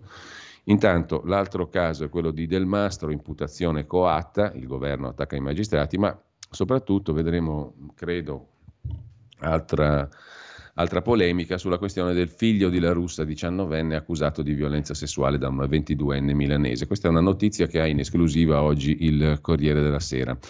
Per quanto concerne la commissione Covid, bagar in aula, Conte dice siete dei vigliacchi a voler indagare sulla gestione della Covid, voto alla Camera, i 5 Stelle escono, cori di Fratelli d'Italia, sì del terzo polo e vedremo cosa ne sortirà da questa commissione. Intanto il Corriere della Sera col suo inviato a Berlino, Paolo Valentino, si accorge, dopo che ne ha parlato dieci volte e meritoriamente Roberto Giardina su Italia Oggi, si accorge che in Germania c'è un boom di un partito che si chiama AfD Alternative für Deutschland che spaventa la Germania perché sono xenofobi, sono antisemiti, ma sono vincenti. Quindi il popolo tedesco è fatto sostanzialmente al 20%, questo danno i sondaggi, di xenofobi e antisemiti.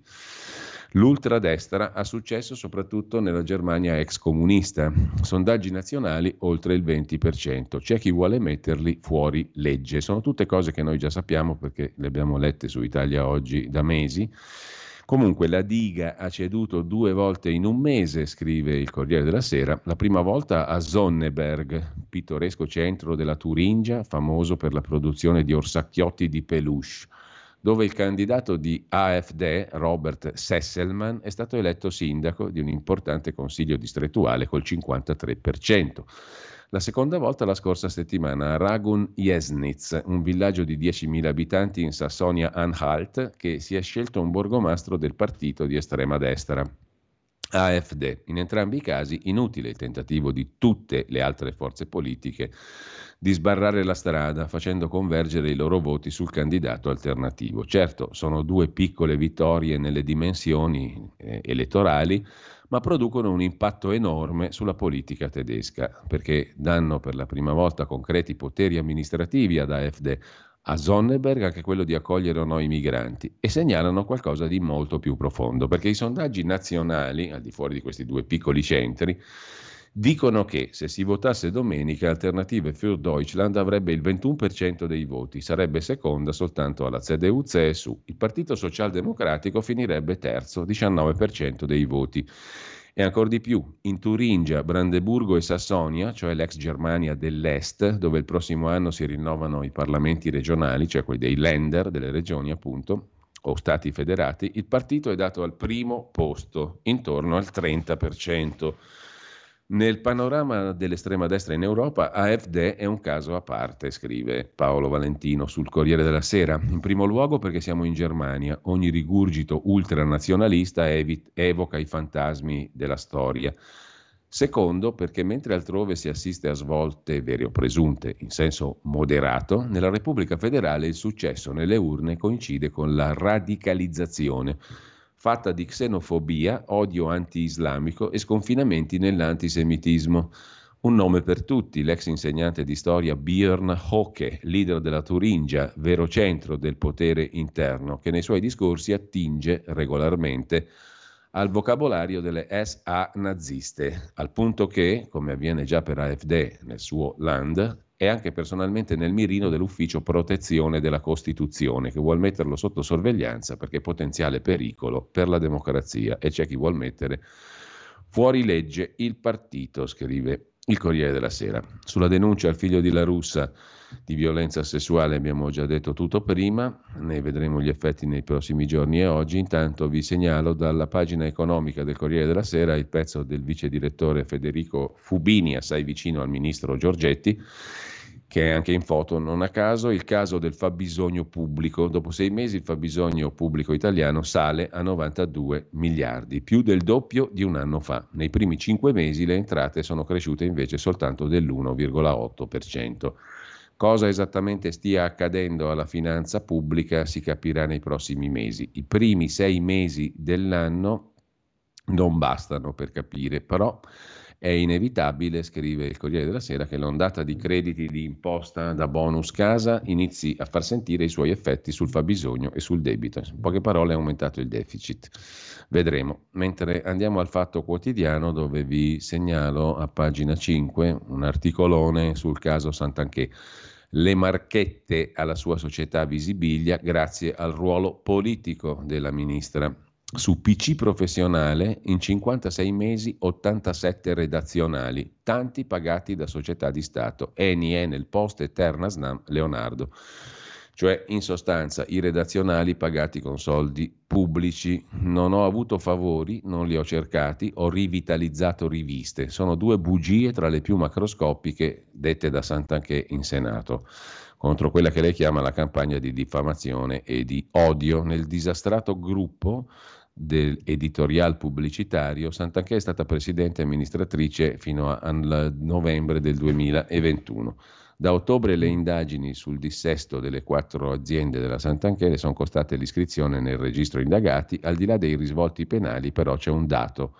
La senatrice Sant'Anché, nella sua qualità di editrice di Visibilia, ha ricevuto forti sostegni pubblicitari per il mensile PC professionale Bibbia dell'informatica sotto forma di publi redazionali commissionati e pagati in gran parte da enti pubblici, partecipate statali, banche, assicurazioni, imprese private.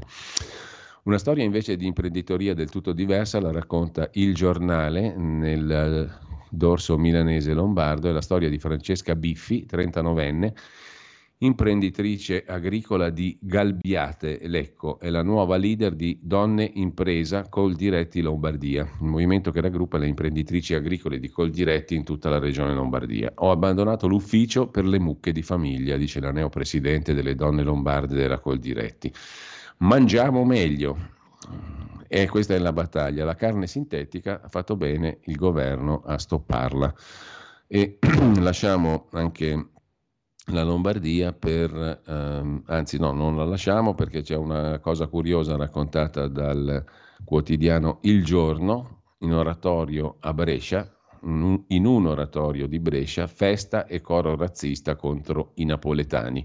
Dopo gli errori ci si rialza, dice il parroco.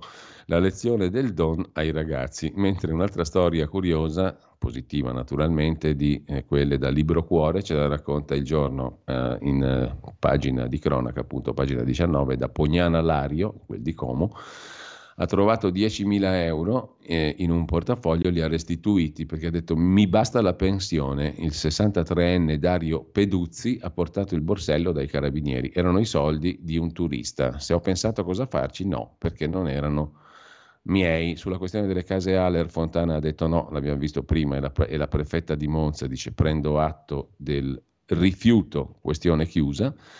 E poi mh, un altro grattacielo spunterà a Milano. Siamo in zona appunto del grattacielo verde, quello di Boeri, dei nuovi grattacieli di Piazza Gaia Aulenti, un po' più in là. In Largo dei Benedetti c'è ancora un ufficio dell'anagrafe del comune, ma vince la COIMA, la società in, del immobiliare, che pronta a pagare 30 milioni e mezzo al comune di Milano. Il comune dice sì, quindi sorgerà un grattacielo al posto dell'anagrafe. La società Coima di Manfredi Catella si aggiudica due immobili municipali. In via Messina 53 sorgerà uno studentato. Il nuovo edificio in Porta Nuova avrà le dimensioni della torre Aria, passati dieci mesi dall'asta all'incanto. Vince la Coima, il comune accetta 30 milioni e mezzo. Per quanto concerne invece l'eredità Berlusconi, su Repubblica c'è un primo piano dedicato al papà di Marta Fascina. Un ruolo chiave il suo, secondo Repubblica, nei meandri di Arcore. Il papà di Marta entra in scena a fine 21, quando Berlusconi decide di scrivere la parte del lascito con la donazione per Marta. L'ultima compagna di Berlusconi, è scomparsa dalla Camera dei Deputati. Il partito la attende a metà luglio per il primo congresso di Forza Italia. Sempre su Repubblica, poi eh, siamo in Inghilterra in questo caso, alcol, molestie e cocaina, a Londra il Parlamento diventa Pestminster. Mahiri Black, la più giovane parlamentare eletta a 20 anni, ha annunciato l'addio al Parlamento. Ha detto è un luogo sessista, malsano, estenuante. Un deputato Tory, Warburton, è stato immortalato con una striscia di cocaina in prima pagina sul Sun, accusato di molestie sessuali. L'ex ministro conservatore Chris Pincher è stato sospeso per aver molestato due ragazzi maschi da ubriaco in un club di gentlemen. Gli scandali, per alcuni causati dal troppo lavoro, sono emersi dopo il Me Too. Le malefatte sono all'ordine del giorno e in molti lasciano la politica per sfinimento. Così la racconta Repubblica, che poi ci presenta una lunga intervista al segretario della FIOM Metalmeccanici CGL Michele De Palma, salario minimo alla tedesca con governo, imprese e lavoratori. I metalmeccanici scioperano perché il governo non ha una politica industriale, c'è l'effetto croce rossa, cioè gestire le emergenze senza mai dare soluzioni.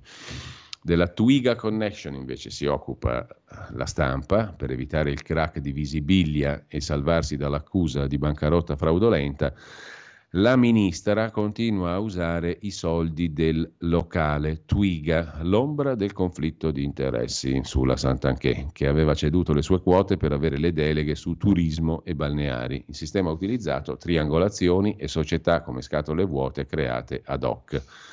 E dunque la ministra continua a usare i soldi del Twiga, l'ombra del conflitto di interessi ad, ombra, giusto appunto la stampa. La stampa che dedica un pagina a un viaggio nel PD emiliano a Bologna, Rosso Bologna è il titolo del reportage di Niccolò Carratelli. Un viaggio nel PD dell'Emilia Romagna, in questo caso a Bologna, feudo diviso tra la nuova segretaria e Bonaccini. Alla Bolognina è iscritta anche Schlein. Il dualismo col governatore riguarda anche gli iscritti e i simpatizzanti. Poi c'è un lungo pezzo, adesso non facciamo in tempo a leggerlo, ma ve lo segnalo, di Concita De Gregorio che dopo un viaggio in Francia di qualche giorno torna in Italia avendo uh, da riportare tre storie francesi sul politicamente corretto, dalle quali Concita De Gregorio trae la convinzione che la sinistra continuerà a perdere per anni dalla scuola di danza in cui è vietato toccare i bambini alla femminista considerata islamofoba, gli aneddoti di vita quotidiana ci aiutano a capire dove si annida il seme dell'autodistruzione della sinistra. Una celebre polemista sostiene la libertà di non indossare il velo. La sinistra politica la accusa di essersi venduta alla destra. Insomma, la sinistra è messa molto male, scrive Concita De Gregorio. Marco Menduni invece sul secolo XIX e sulla stampa dedica due pagine all'inferno in autostrada, l'odissea di un weekend in Liguria, tra code infinite, cantieri, incidenti, nuove opere al palo, il ministro Salvini dice stiamo correndo, la gronda è un diritto. In aumento gli incidenti, definito grave un sinistro ogni tre giorni.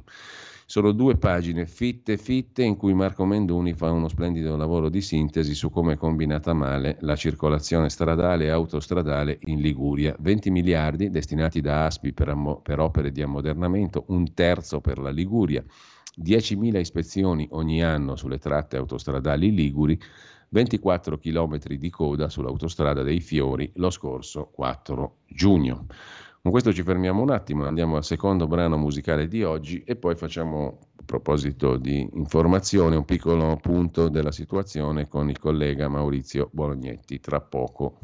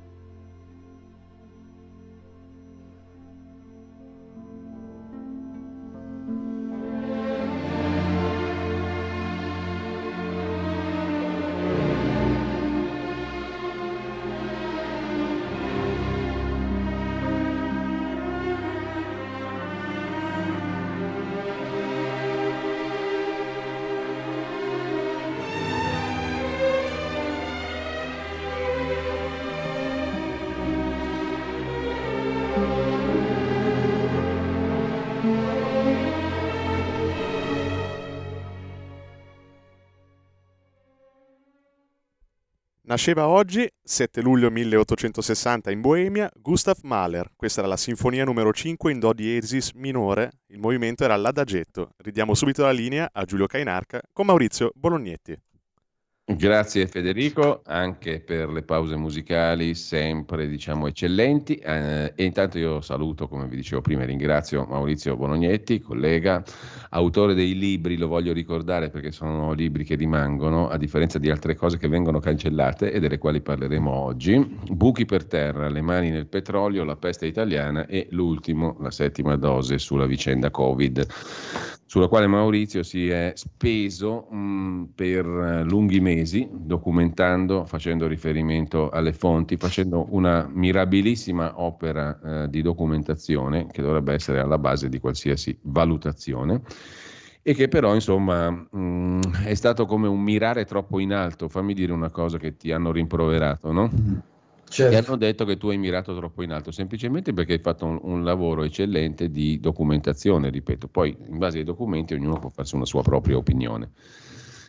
Però quella è un lavoro preliminare, quello che dovrebbero fare tutti i nostri colleghi, dovremmo fare tutti noi. Ed è un lavoro anche faticoso, tanto più faticoso perché l'hai fatto sostanzialmente in completa, totale e meravigliosa solitudine, cercando, bussando, insistendo quando era il caso di insistere, perché molto spesso, nonostante il diritto all'informazione, cioè questo diritto non è garantito di fatto, per cui bisogna insistere, bisogna bussare, bisogna cercare di essere tenaci e di non mollare. Risultato hai mirato troppo in alto. Mm, risultato anche in questi giorni, un'altra un'altra cosa, Maurizio. Mm, tu hai denunciato una cosa che mi ha molto colpito, che dovrebbe toccare tutti noi, perché questo lavoro di documentazione che io ho citato anche in relazione alla vicenda Covid, ma che tu hai fatto anche negli altri libri e che ho citato prima, no? da buchi per terra alle mani nel petrolio alla peste italiana, questo lavoro di documentazione in larga parte è contenuto anche nelle pagine social, nella pagina Facebook, nella pagina di YouTube, anche in queste pagine, perché ovviamente tutto sarebbe impossibile, no? da certo. mantenere in forma, in, forma, eh, in forma, editoriale di libro. I quattro libri li ho citati, ma tanta roba, tanto materiale, tante interviste, tanti audio,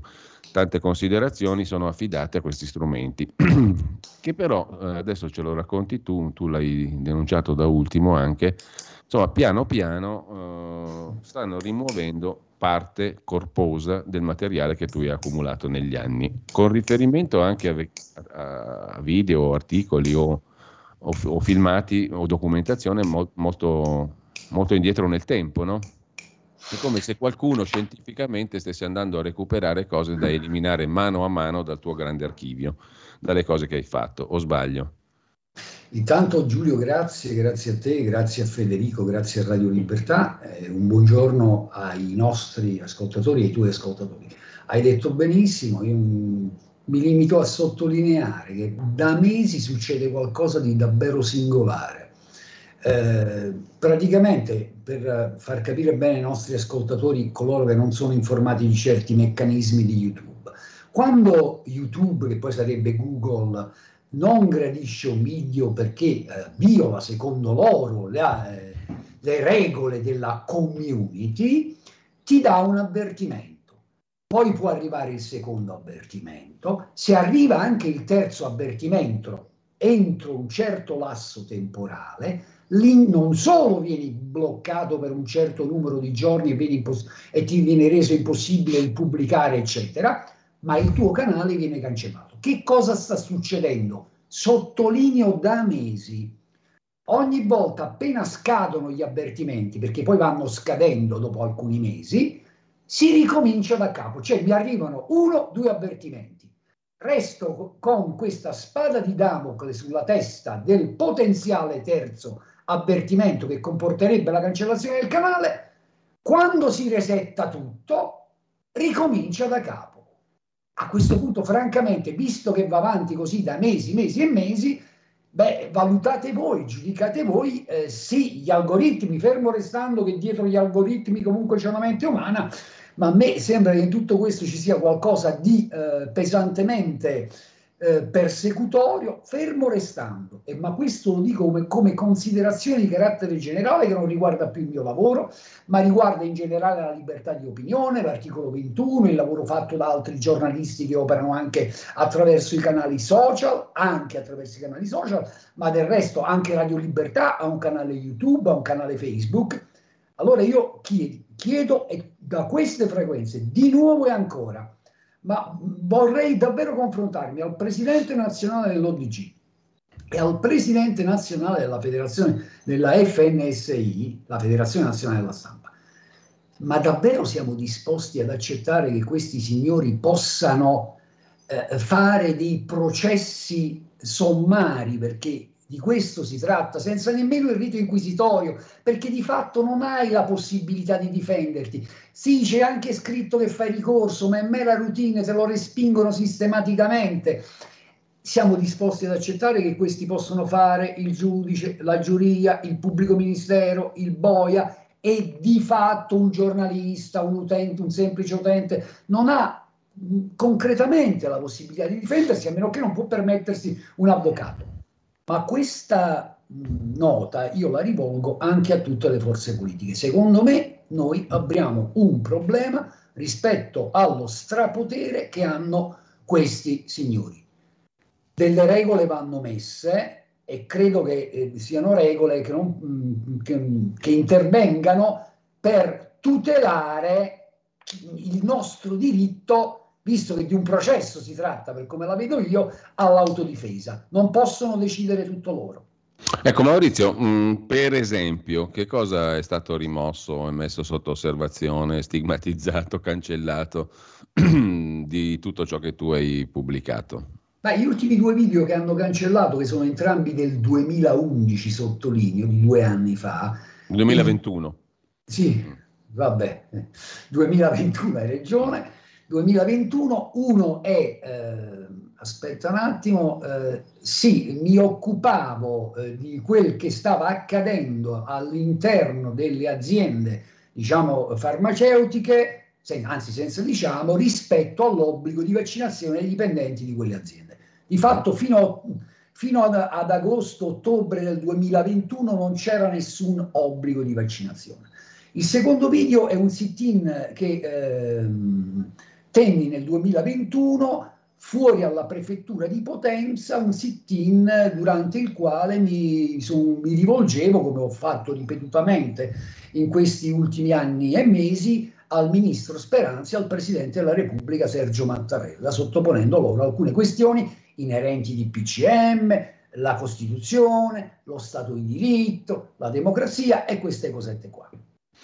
Ecco, mm, tu parlavi prima dell'algoritmo, no? Uh, non si può dire che sia un algoritmo che va alla ricerca di parole chiave contenute eventualmente in un video per rimuoverlo, eh, anche perché stiamo parlando di materiale che ha una certa età ormai, no? Eh, non, è, non è, di, di, recente pubblicazione, per cui l'algoritmo in, imparzialmente, fra virgolette, fatto salvo che è pur sempre programmato da qualcuno, come giustamente ricordavi, però eh, non è un meccanismo che cade mano a mano che vengono pubblicate le cose. Qui c'è diciamo una retroattività che fa supporre che ci sia un'attenzione molto umana, poco algoritmica. Eh, io direi di sì, Ma... il fatto che tu sia d'accordo con me mi fa piacere, mm, mi fa sentire meno paranoico, ecco, mettiamola, mettiamola in questo modo. Ma guarda, arriviamo al paradosso, adesso per dirne un'altra. Tu sai che ogni giorno, eh, i nostri utenti lo sanno benissimo, Facebook ti ricorda quello che hai postato un anno fa, due anni fa, tre anni fa, dieci anni fa. Ebbene, l'altro giorno c'era un mio post di un, un paio d'anni fa forse, eh, che non era stato censurato. E io ho fatto condividi per fare un refresh di memoria. Sai che cosa è successo? Mm. Questa volta il post è stato censurato. Vabbè, in questo caso evidentemente c'è un giro di vite ulteriore hanno la necessità di, di eh, negare la possibilità che qualcuno ricordi una serie di cose. Non lo so, però quello che sta avvenendo è inquietante e dovrebbe preoccupare tutti, ma questo al di là di quello che sta accadendo a me. Eh. È una questione di, eh, di, libertà, di libertà di opinione, di, liber- di parola. Poi se uno commette degli errori se ne assume la responsabilità, se uno diffama se ne assume la responsabilità E io su questo sono assolutamente d'accordo, ci mancherebbe. Il, non è, non, utilizzare questi mezzi per diffamare qualcuno è una cosa gravissima. Ma se questo si procede, eh no, ma infatti noi siamo abituati, Maurizio, a questo, no? che se tu fai un'affermazione o scrivi qualcosa che va a ledere, diciamo così, la dignità, la reputazione o la verità dei fatti, ne rispondi. Qui invece c'è una sorta di, appunto, di, eh, di spada di Damocle che non è governata da quei principi lì, cioè che rimuove censura a prescindere, verrebbe da dire. Quindi tu non hai neanche capito il perché. No, per non me, capisci, per non me non c'era da censurare. Guarda, c'è un sito, lo, lo, suggerisco a te e ai nostri ascoltatori. Si chiama Fierce Pharma. Attenzione, è un sito eh, che racconta l'operato delle eh, società farmaceutiche, ma non è ostile alle società farmaceutiche, tutt'altro. Eh, guardatelo, ve ne accorgerete immediatamente. Ripeto, Fierce Pharma. E lì io ho trovato una serie di notizie che ho riportato e che ho commentato e sulle quali ho espresso delle considerazioni e un'opinione e che ho provato anche a contestualizzare. Beh, in questo secondo me non c'era niente di falso. Fate voi. Bontà di YouTube, Google. Grazie signori. Eh, ancora un paio di minuti Maurizio, perché stamattina avrai letto anche tu no? mm, le polemiche intorno alla creazione della commissione parlamentare di inchiesta sulla vicenda Covid. Eh, a fronte del lavoro che citavo prima, che tu hai fatto anche in termini di documentazione su questa vicenda Covid, mh, mm, eh, beh, mi viene da sorridere perché tante delle cose che adesso ogni tanto emergono a Brandelli tu le avevi affrontate e documentate con larghissimo anticipo e appunto con la tua caratteristica che è quella di citare le fonti, di andare a vedere i documenti, di proporre quindi dei materiali di dati, non semplicemente di opinioni. Um, io mi um, spero, mi auguro diciamo, che tu sia sentito anche dalla commissione parlamentare di inchiesta. Staremo a vedere. Sarebbe, sarebbe un, un, un, utile arricchimento del dibattito parlamentare. Eh, però, permettimi la, la, banalità della domanda, volevo un tuo commento rispetto a tante cose che a Brandelli con, emergono adesso dopo che la fase acuta, diciamo così, della gestione Covid eh, sia conclusa. Adesso magari a, a spizzichi e a bocconi, in maniera anche molto ipocrita e parziale, certe cose cominciano ad emergere. Tu come ti senti? Ma come, come mi sento? mi sento mi sento un pari a certe volte, mi sento, sento, penso che ci sia stata in questi mesi, a parte sicuramente queste frequenze dove sono andati in onda molte delle interviste che ho realizzato non, che non sono andate in onda altrove, però mi sento l'impressione che nei miei confronti ci sia stata, non so perché, francamente, una convenzio excludendum anche da parte di alcuni organi di informazione che, sottolineo, a partire solo da un certo momento, hanno iniziato ad occuparsi di certe questioni di cui credo di essermi occupato dal primo momento. Questo a me dispiace molto, dispiace molto che molti di quelli che poi hanno presentato anche liste, eh, i Paragone ed altri, rispetto a quello che mi è capitato per aver fatto un certo tipo di lavoro non abbiano avuto niente da dire. Niente da dire ai tanti che ho intervistato, beh sì, fa un po' male, devo dire la verità, e fa riflettere. Poi ciascuno tragga le sue considerazioni. Io non dovevo candidarmi da qualche parte, io ho provato, poi potrei aver anche sbagliato qualche volta, per carità. Eh? Ho provato ad onorare un dato di verità, ho provato a raccontare delle cose, ho provato a fare delle domande, a farmi delle domande, a sollevare dei dubbi, ho provato ad esprimere il mio timore di fronte al fatto che vedevo un, eh, una scienza che stava diventando scienza di regime. Questa è, è una cosa che a me fa paura. Chiaro? Dopodiché è successo quel che è successo. Beh, allora per il momento noi ci salutiamo qua Maurizio, poi ci teniamo in contatto, invito... E ci vediamo, spero. E ci vediamo anche, spero anch'io, a breve. Eh, eh, certo, eh, e intanto invito quelli che ci stanno seguendo a farsi un giro sulla pagina Facebook di Maurizio, dove trovate anche i riferimenti per i libri che ho citato prima, compreso l'ultimo, la settima dose, che Maurizio è possibile ancora mm, ordinare. Beh, penso proprio di sì, eh, qualche copia c'è ancora in giro e tra l'altro c'è anche una prefazione del, del direttore Giulio Kenarca che mi ha onorato insomma delle sue parole. e ti ringrazio davvero. E ti saluto con le parole di Francesco che ci ha scritto via WhatsApp Bolognetti, un guerriero delle idee e del libero pensiero. Grazie Francesco e grazie a Radio Libertà e a te. Grazie ciao. Maurizio, buona giornata, grazie ciao, ancora. Ciao.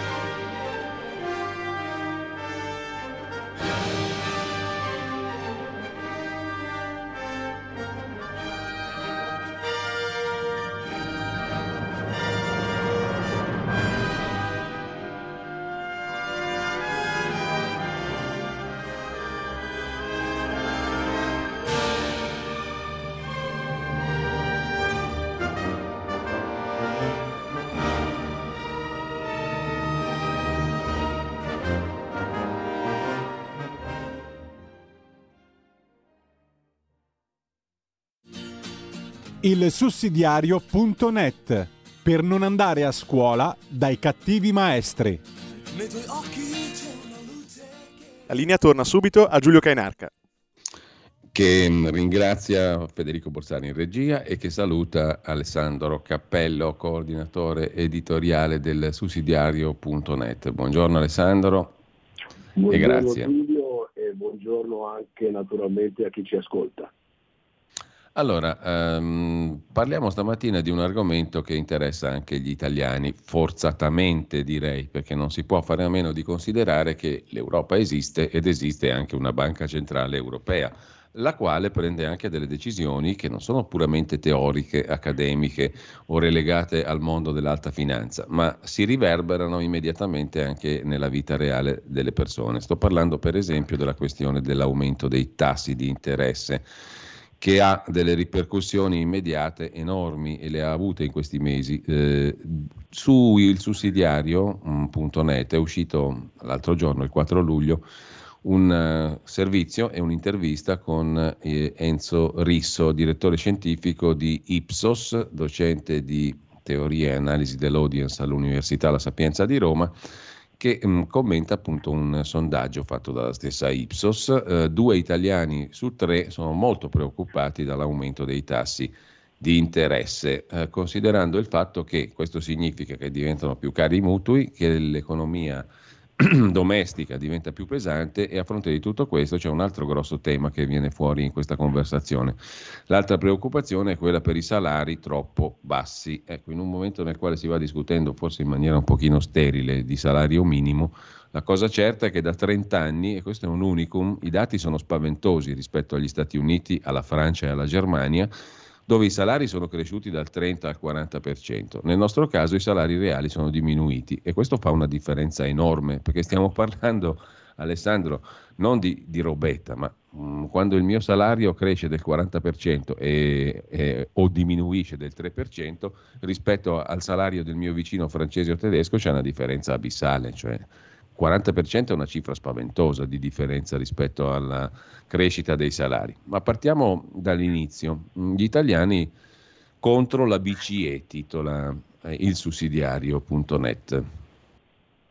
Eh, certo, uh, questo articolo diciamo, fa emergere eh, ed è davvero preoccupante che i media non si occupano di questo, di questa situazione insomma, questa indagine fa emergere la grande preoccupazione del, delle famiglie eh, in merito appunto a questo continuo aumento dei tassi di interesse, che ha un impatto reale sulla vita delle persone, del popolo. Eh, e questo si, si, abbatte, come tu puoi immaginare, eh, e, e, e si abbatte sulle, sulle persone, sulle, sulla, sulla, vita ehm, eh, più spicciola. Adesso Beh, non, non a caso Alessandro, tra i ceti più popolari, quelli diciamo con meno disponibilità economica, la preoccupazione è più alta ancora, 4 su 5. 4 su 5, esatto. Quindi questa politica della Banca Centrale Europea sta realmente impoverendo sempre di più le famiglie italiane, anche se evidentemente danneggia anche le imprese, ma le imprese eh, si difendono. Eh, le famiglie povere, le famiglie non ambienti, ma anche il ceto medio ha meno possibilità di, di, di potersi difendere. Quindi eh, in una situazione così, eh, dove peraltro come ricordavi tu i salari eh, di fatto dal 1990 in Italia appunto i salari sono diminuiti addirittura del 3%, sono diminuiti, non sono, non sono aumentati di poco, no, sono diminuiti del 3%, mentre in Europa, appunto come ricordavi, in Francia e Germania sono aumentati del 30%. No, no poi allora, attenzione, in paesi nei quali già erano più alti mediamente i salari. Eh, I, i, i salari, i salari eh, evidentemente se, se eh, continuano a diminuire e quindi diminuiscono il, il, potere di acquisto delle famiglie questo crea davvero un grande, un grande problema, un grande problema per, per, le persone, per la gente, per chi eh, magari deve pagare un mutuo, per chi magari sta aspettando da tanto tempo di cambiare, di cambiare auto, di cambiare arredamento, non può più fare queste cose. Quindi da una parte c'è l'Europa mm. che dice di investire sulle case per migliorare la classe energetica e poi eh, fanno aumentare il costo del denaro e quindi rendono impossibile eh, la realizzazione di tutte queste cose. Sì. Magari la decisione di avere un figlio, ma come si fa con una situazione di andamento del, del, del costo del denaro eh, come, quello, come quello attuale? Insomma, in sintesi il, il rialzo dei tassi eh, rischia, ma sta rischiando, ma è già così, eh, una recessione. Ecco, un altro aspetto, Alessandro, che viene fuori da questo articolo, che viene sottolineato in questa conversazione con Enzo Risso, è eh, relativo al fatto, in tema di salari, che mh, mm, il potere d'acquisto diminuisce costantemente, visto che appunto i salari reali diminuiscono, ma d'altra parte l'inflazione, cioè l'aumento dei prezzi, è legato appunto non al consumo dei cittadini comuni, ma per il 40% l'aumento dell'inflazione è dovuto agli extra profitti delle imprese, che è un altro dato interessante e pochissimo commentato, mi sembra, no? Un altro dato interessantissimo, hai ragione cioè mentre, mentre un anno fa eh, l'inflazione era sostanzialmente determinata dal costo dell'energia, oggi che l'energia è diminuita, eh, la parte del leone per, per, appunto per questo dato di inflazione molto importante la stanno facendo i prezzi dei beni alimentari in particolare. E, e questo è dovuto al fatto che mh, come dire, è come se le aziende eh, da una soglia di prezzo eh, gli riesce difficile tornare indietro, cioè sì. Eh, i prezzi erano aumentati per eh, l'innalzamento del costo dell'energia, oggi l'energia è scesa di, dal punto di vista del proprio costo, le aziende dovrebbero rimodulare il costo e il prezzo eh, di quel che producono. In realtà questo non sta accadendo. Quindi le aziende eh, eh, mettono eh, anche questo risparmio dell'energia come profitto e questo evidentemente favorisce eh, appunto il, il, il, la crescente inflazione. Quindi anche se il costo dell'energia è diminuito, il costo finale del prodotto rimane quello. Quindi quel risparmio l'azienda, l'impresa la fa diventare profitto la, la fa diventare utile. Questo crea un grande problema, davvero un grande problema, soprattutto, ripeto, per le famiglie e per chi eh, ha meno possibilità come dal punto di vista del, del potere d'acquisto propri, del proprio reddito. Solo che diventa molto difficile anche andare a coprire questo extra profitto, no? Perché mh, tu l'hai spiegato molto bene, i prezzi energetici sono diminuiti, dovrebbero diminuire anche i prezzi per esempio dei generi alimentari, perché non c'è più quella componente a tenerli alti. Solo che una volta che tu hai raggiunto un livello di prezzo non torni più indietro, ragiona l'impresa forse più che l'impresa produttrice anche la grande distribuzione, perché lì c'è poi la, l'eterna questione che i produttori agricoli si lamentano del fatto che il loro profitto è troppo basso e che tutto va invece nella catena distributiva, una roba dalla quale non si capisce perché non siamo mai usciti, no? Ogni volta si, certo. si, lamenta questa cosa qua e non se ne esce mai, perché noi siamo sempre il paese delle, dei problemi che ciclicamente torniamo a riproporre come tali senza trovarvi mai una soluzione. Capisco che è difficile entrare nelle dinamiche di prezzo perché uno dice allora fai lo statalista o fai il liberista, però qualcosa bisognerà pur fare perché sennò continuiamo a dire sempre le stesse cose, o no? Non hai questa impressione? Ma certo, certo, è, è evidente che questa è una situazione su cui diciamo, il governo, ma le forze politiche dovrebbero, dovrebbero mettere a fuoco questo, questo tema. Peraltro esiste anche nel nostro paese un garante per la sorveglianza sui prezzi, perché non mm. interviene? Chi sono le, diciamo, le associazioni di consumatori, ma perché non intervengono? Anche perché, Giulio, eh, parliamoci chiaro, se eh, questo aumento dei tassi continua e la Presidente Lagarda ha detto eh, più volte che continuerà ad alzare i tassi di interesse fino a quando la, l'inflazione non scenderà in modo importante. Questo significa che se det- l'aumento dell'inflazione è determinato dal consumo eh, diciamo, dei generi alimentari, cosa vuol dire questo? Vuol dire che le famiglie, che per evitare il rialzo dei tassi, le famiglie dovrebbero consumare di meno. È così no? il ragionamento. Ma cosa eh, certo. vuol dire? Vuol, vuol, dire allora che, eh, eh, che per risolvere il problema dell'inflazione le famiglie devono rinunciare all'essenziale, cioè a quello che permette loro di vivere, sia perché non possono permetterselo, perché appunto il potere di acquisto è diminuito e quindi hanno meno possibilità di spesa. E, e, e, questo, e, questo, crea davvero una questione importante, ma che politica monetaria è quella che sta facendo oggi la mm, Banca Centrale certo, Europea. Certo. È una politica che evidentemente ha forse l'obiettivo di far stramazzare al suolo uh, per mancanza di cibo le famiglie.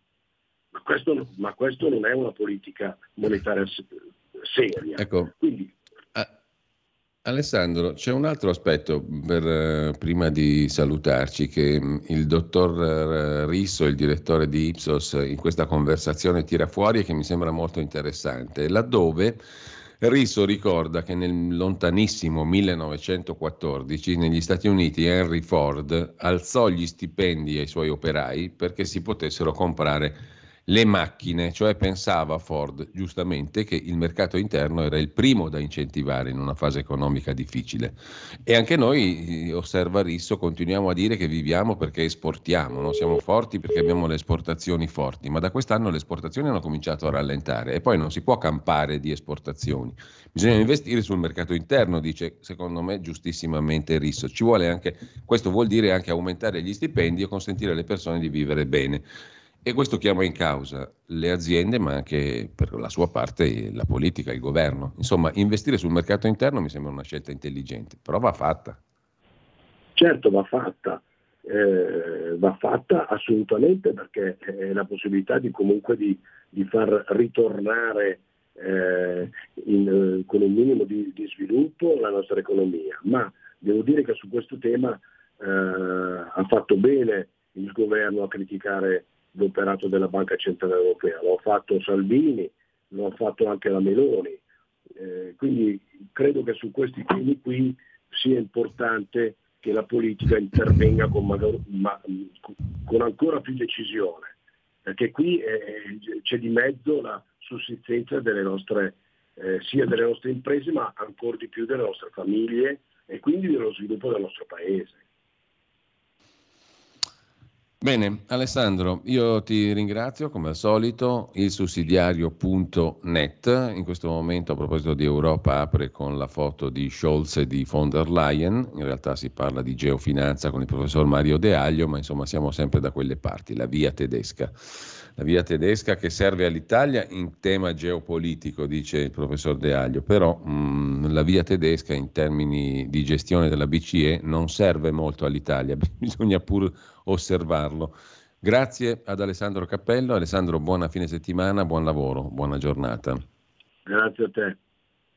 Allora, noi abbiamo adesso tra poco l'editoriale di Pierluigi Magnaschi, poi chiedo conferma anche alla regia, eh, entriamo in fase estiva.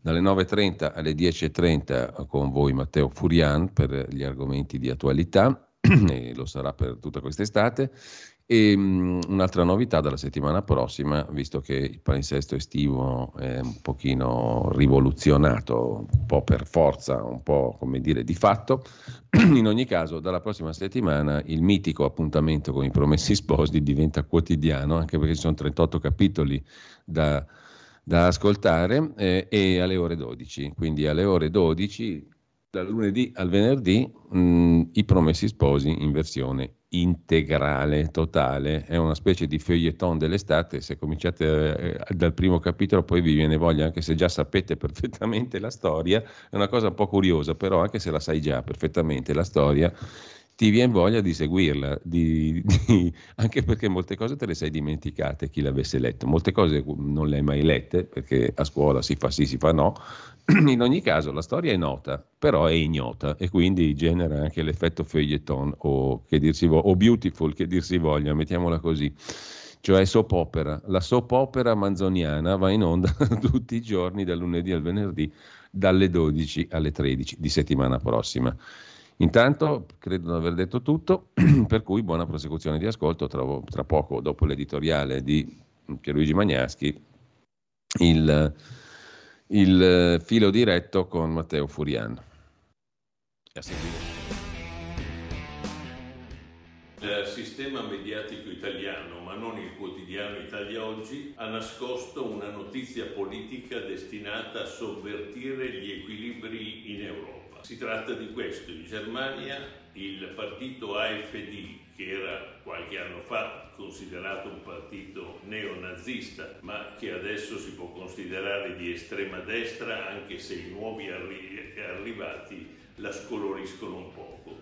Di fatto questo AfD sta crescendo nei sondaggi con l'1% alla settimana è diventato con il suo 21% il secondo partito tedesco, si distanzia solo con il 4,5% dallo storico partito egemone tedesco che è la CDU-CSU, cioè i democristiani o il Partito Popolare Tedesco. Che cosa sta succedendo in Germania?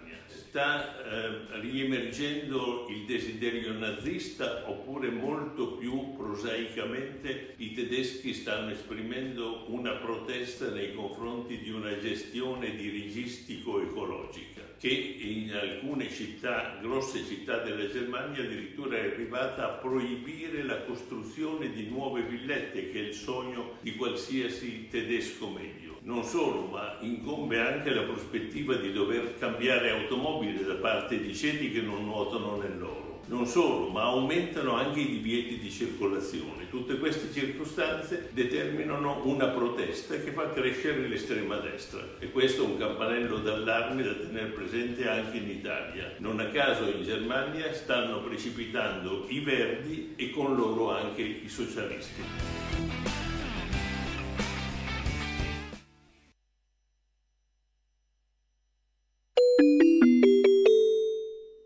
Parlamento. Grazie Presidente. Grazie onorevoli colleghi.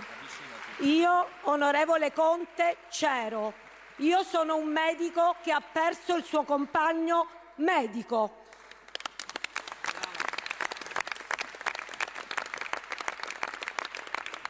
Avrei voluto in quei giorni parlarle, avrei voluto parlare con l'onorevole Speranza, Ministro della Sanità, da medico, da medico in trincea di un ospedale di una regione del sud.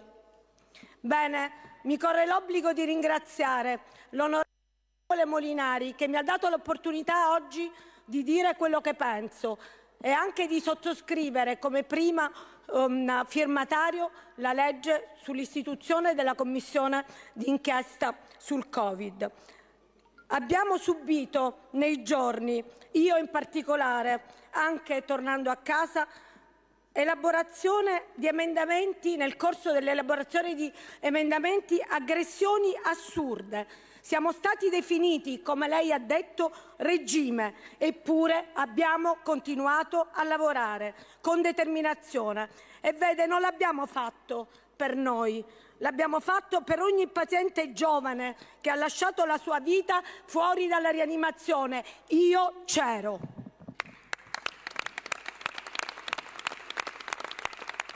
Lo abbiamo fatto per ogni medico come me che nascondeva le sue paure dietro una tuta, se ce l'aveva, onorevole Conte, e se era quella giusta. Lo abbiamo fatto per ogni infermiere e operatore, autista di ambulanza che piangeva dietro il casco e per tutti quei pazienti, infermieri e medici che i loro figli, come i miei figli, non li rivedranno mai più.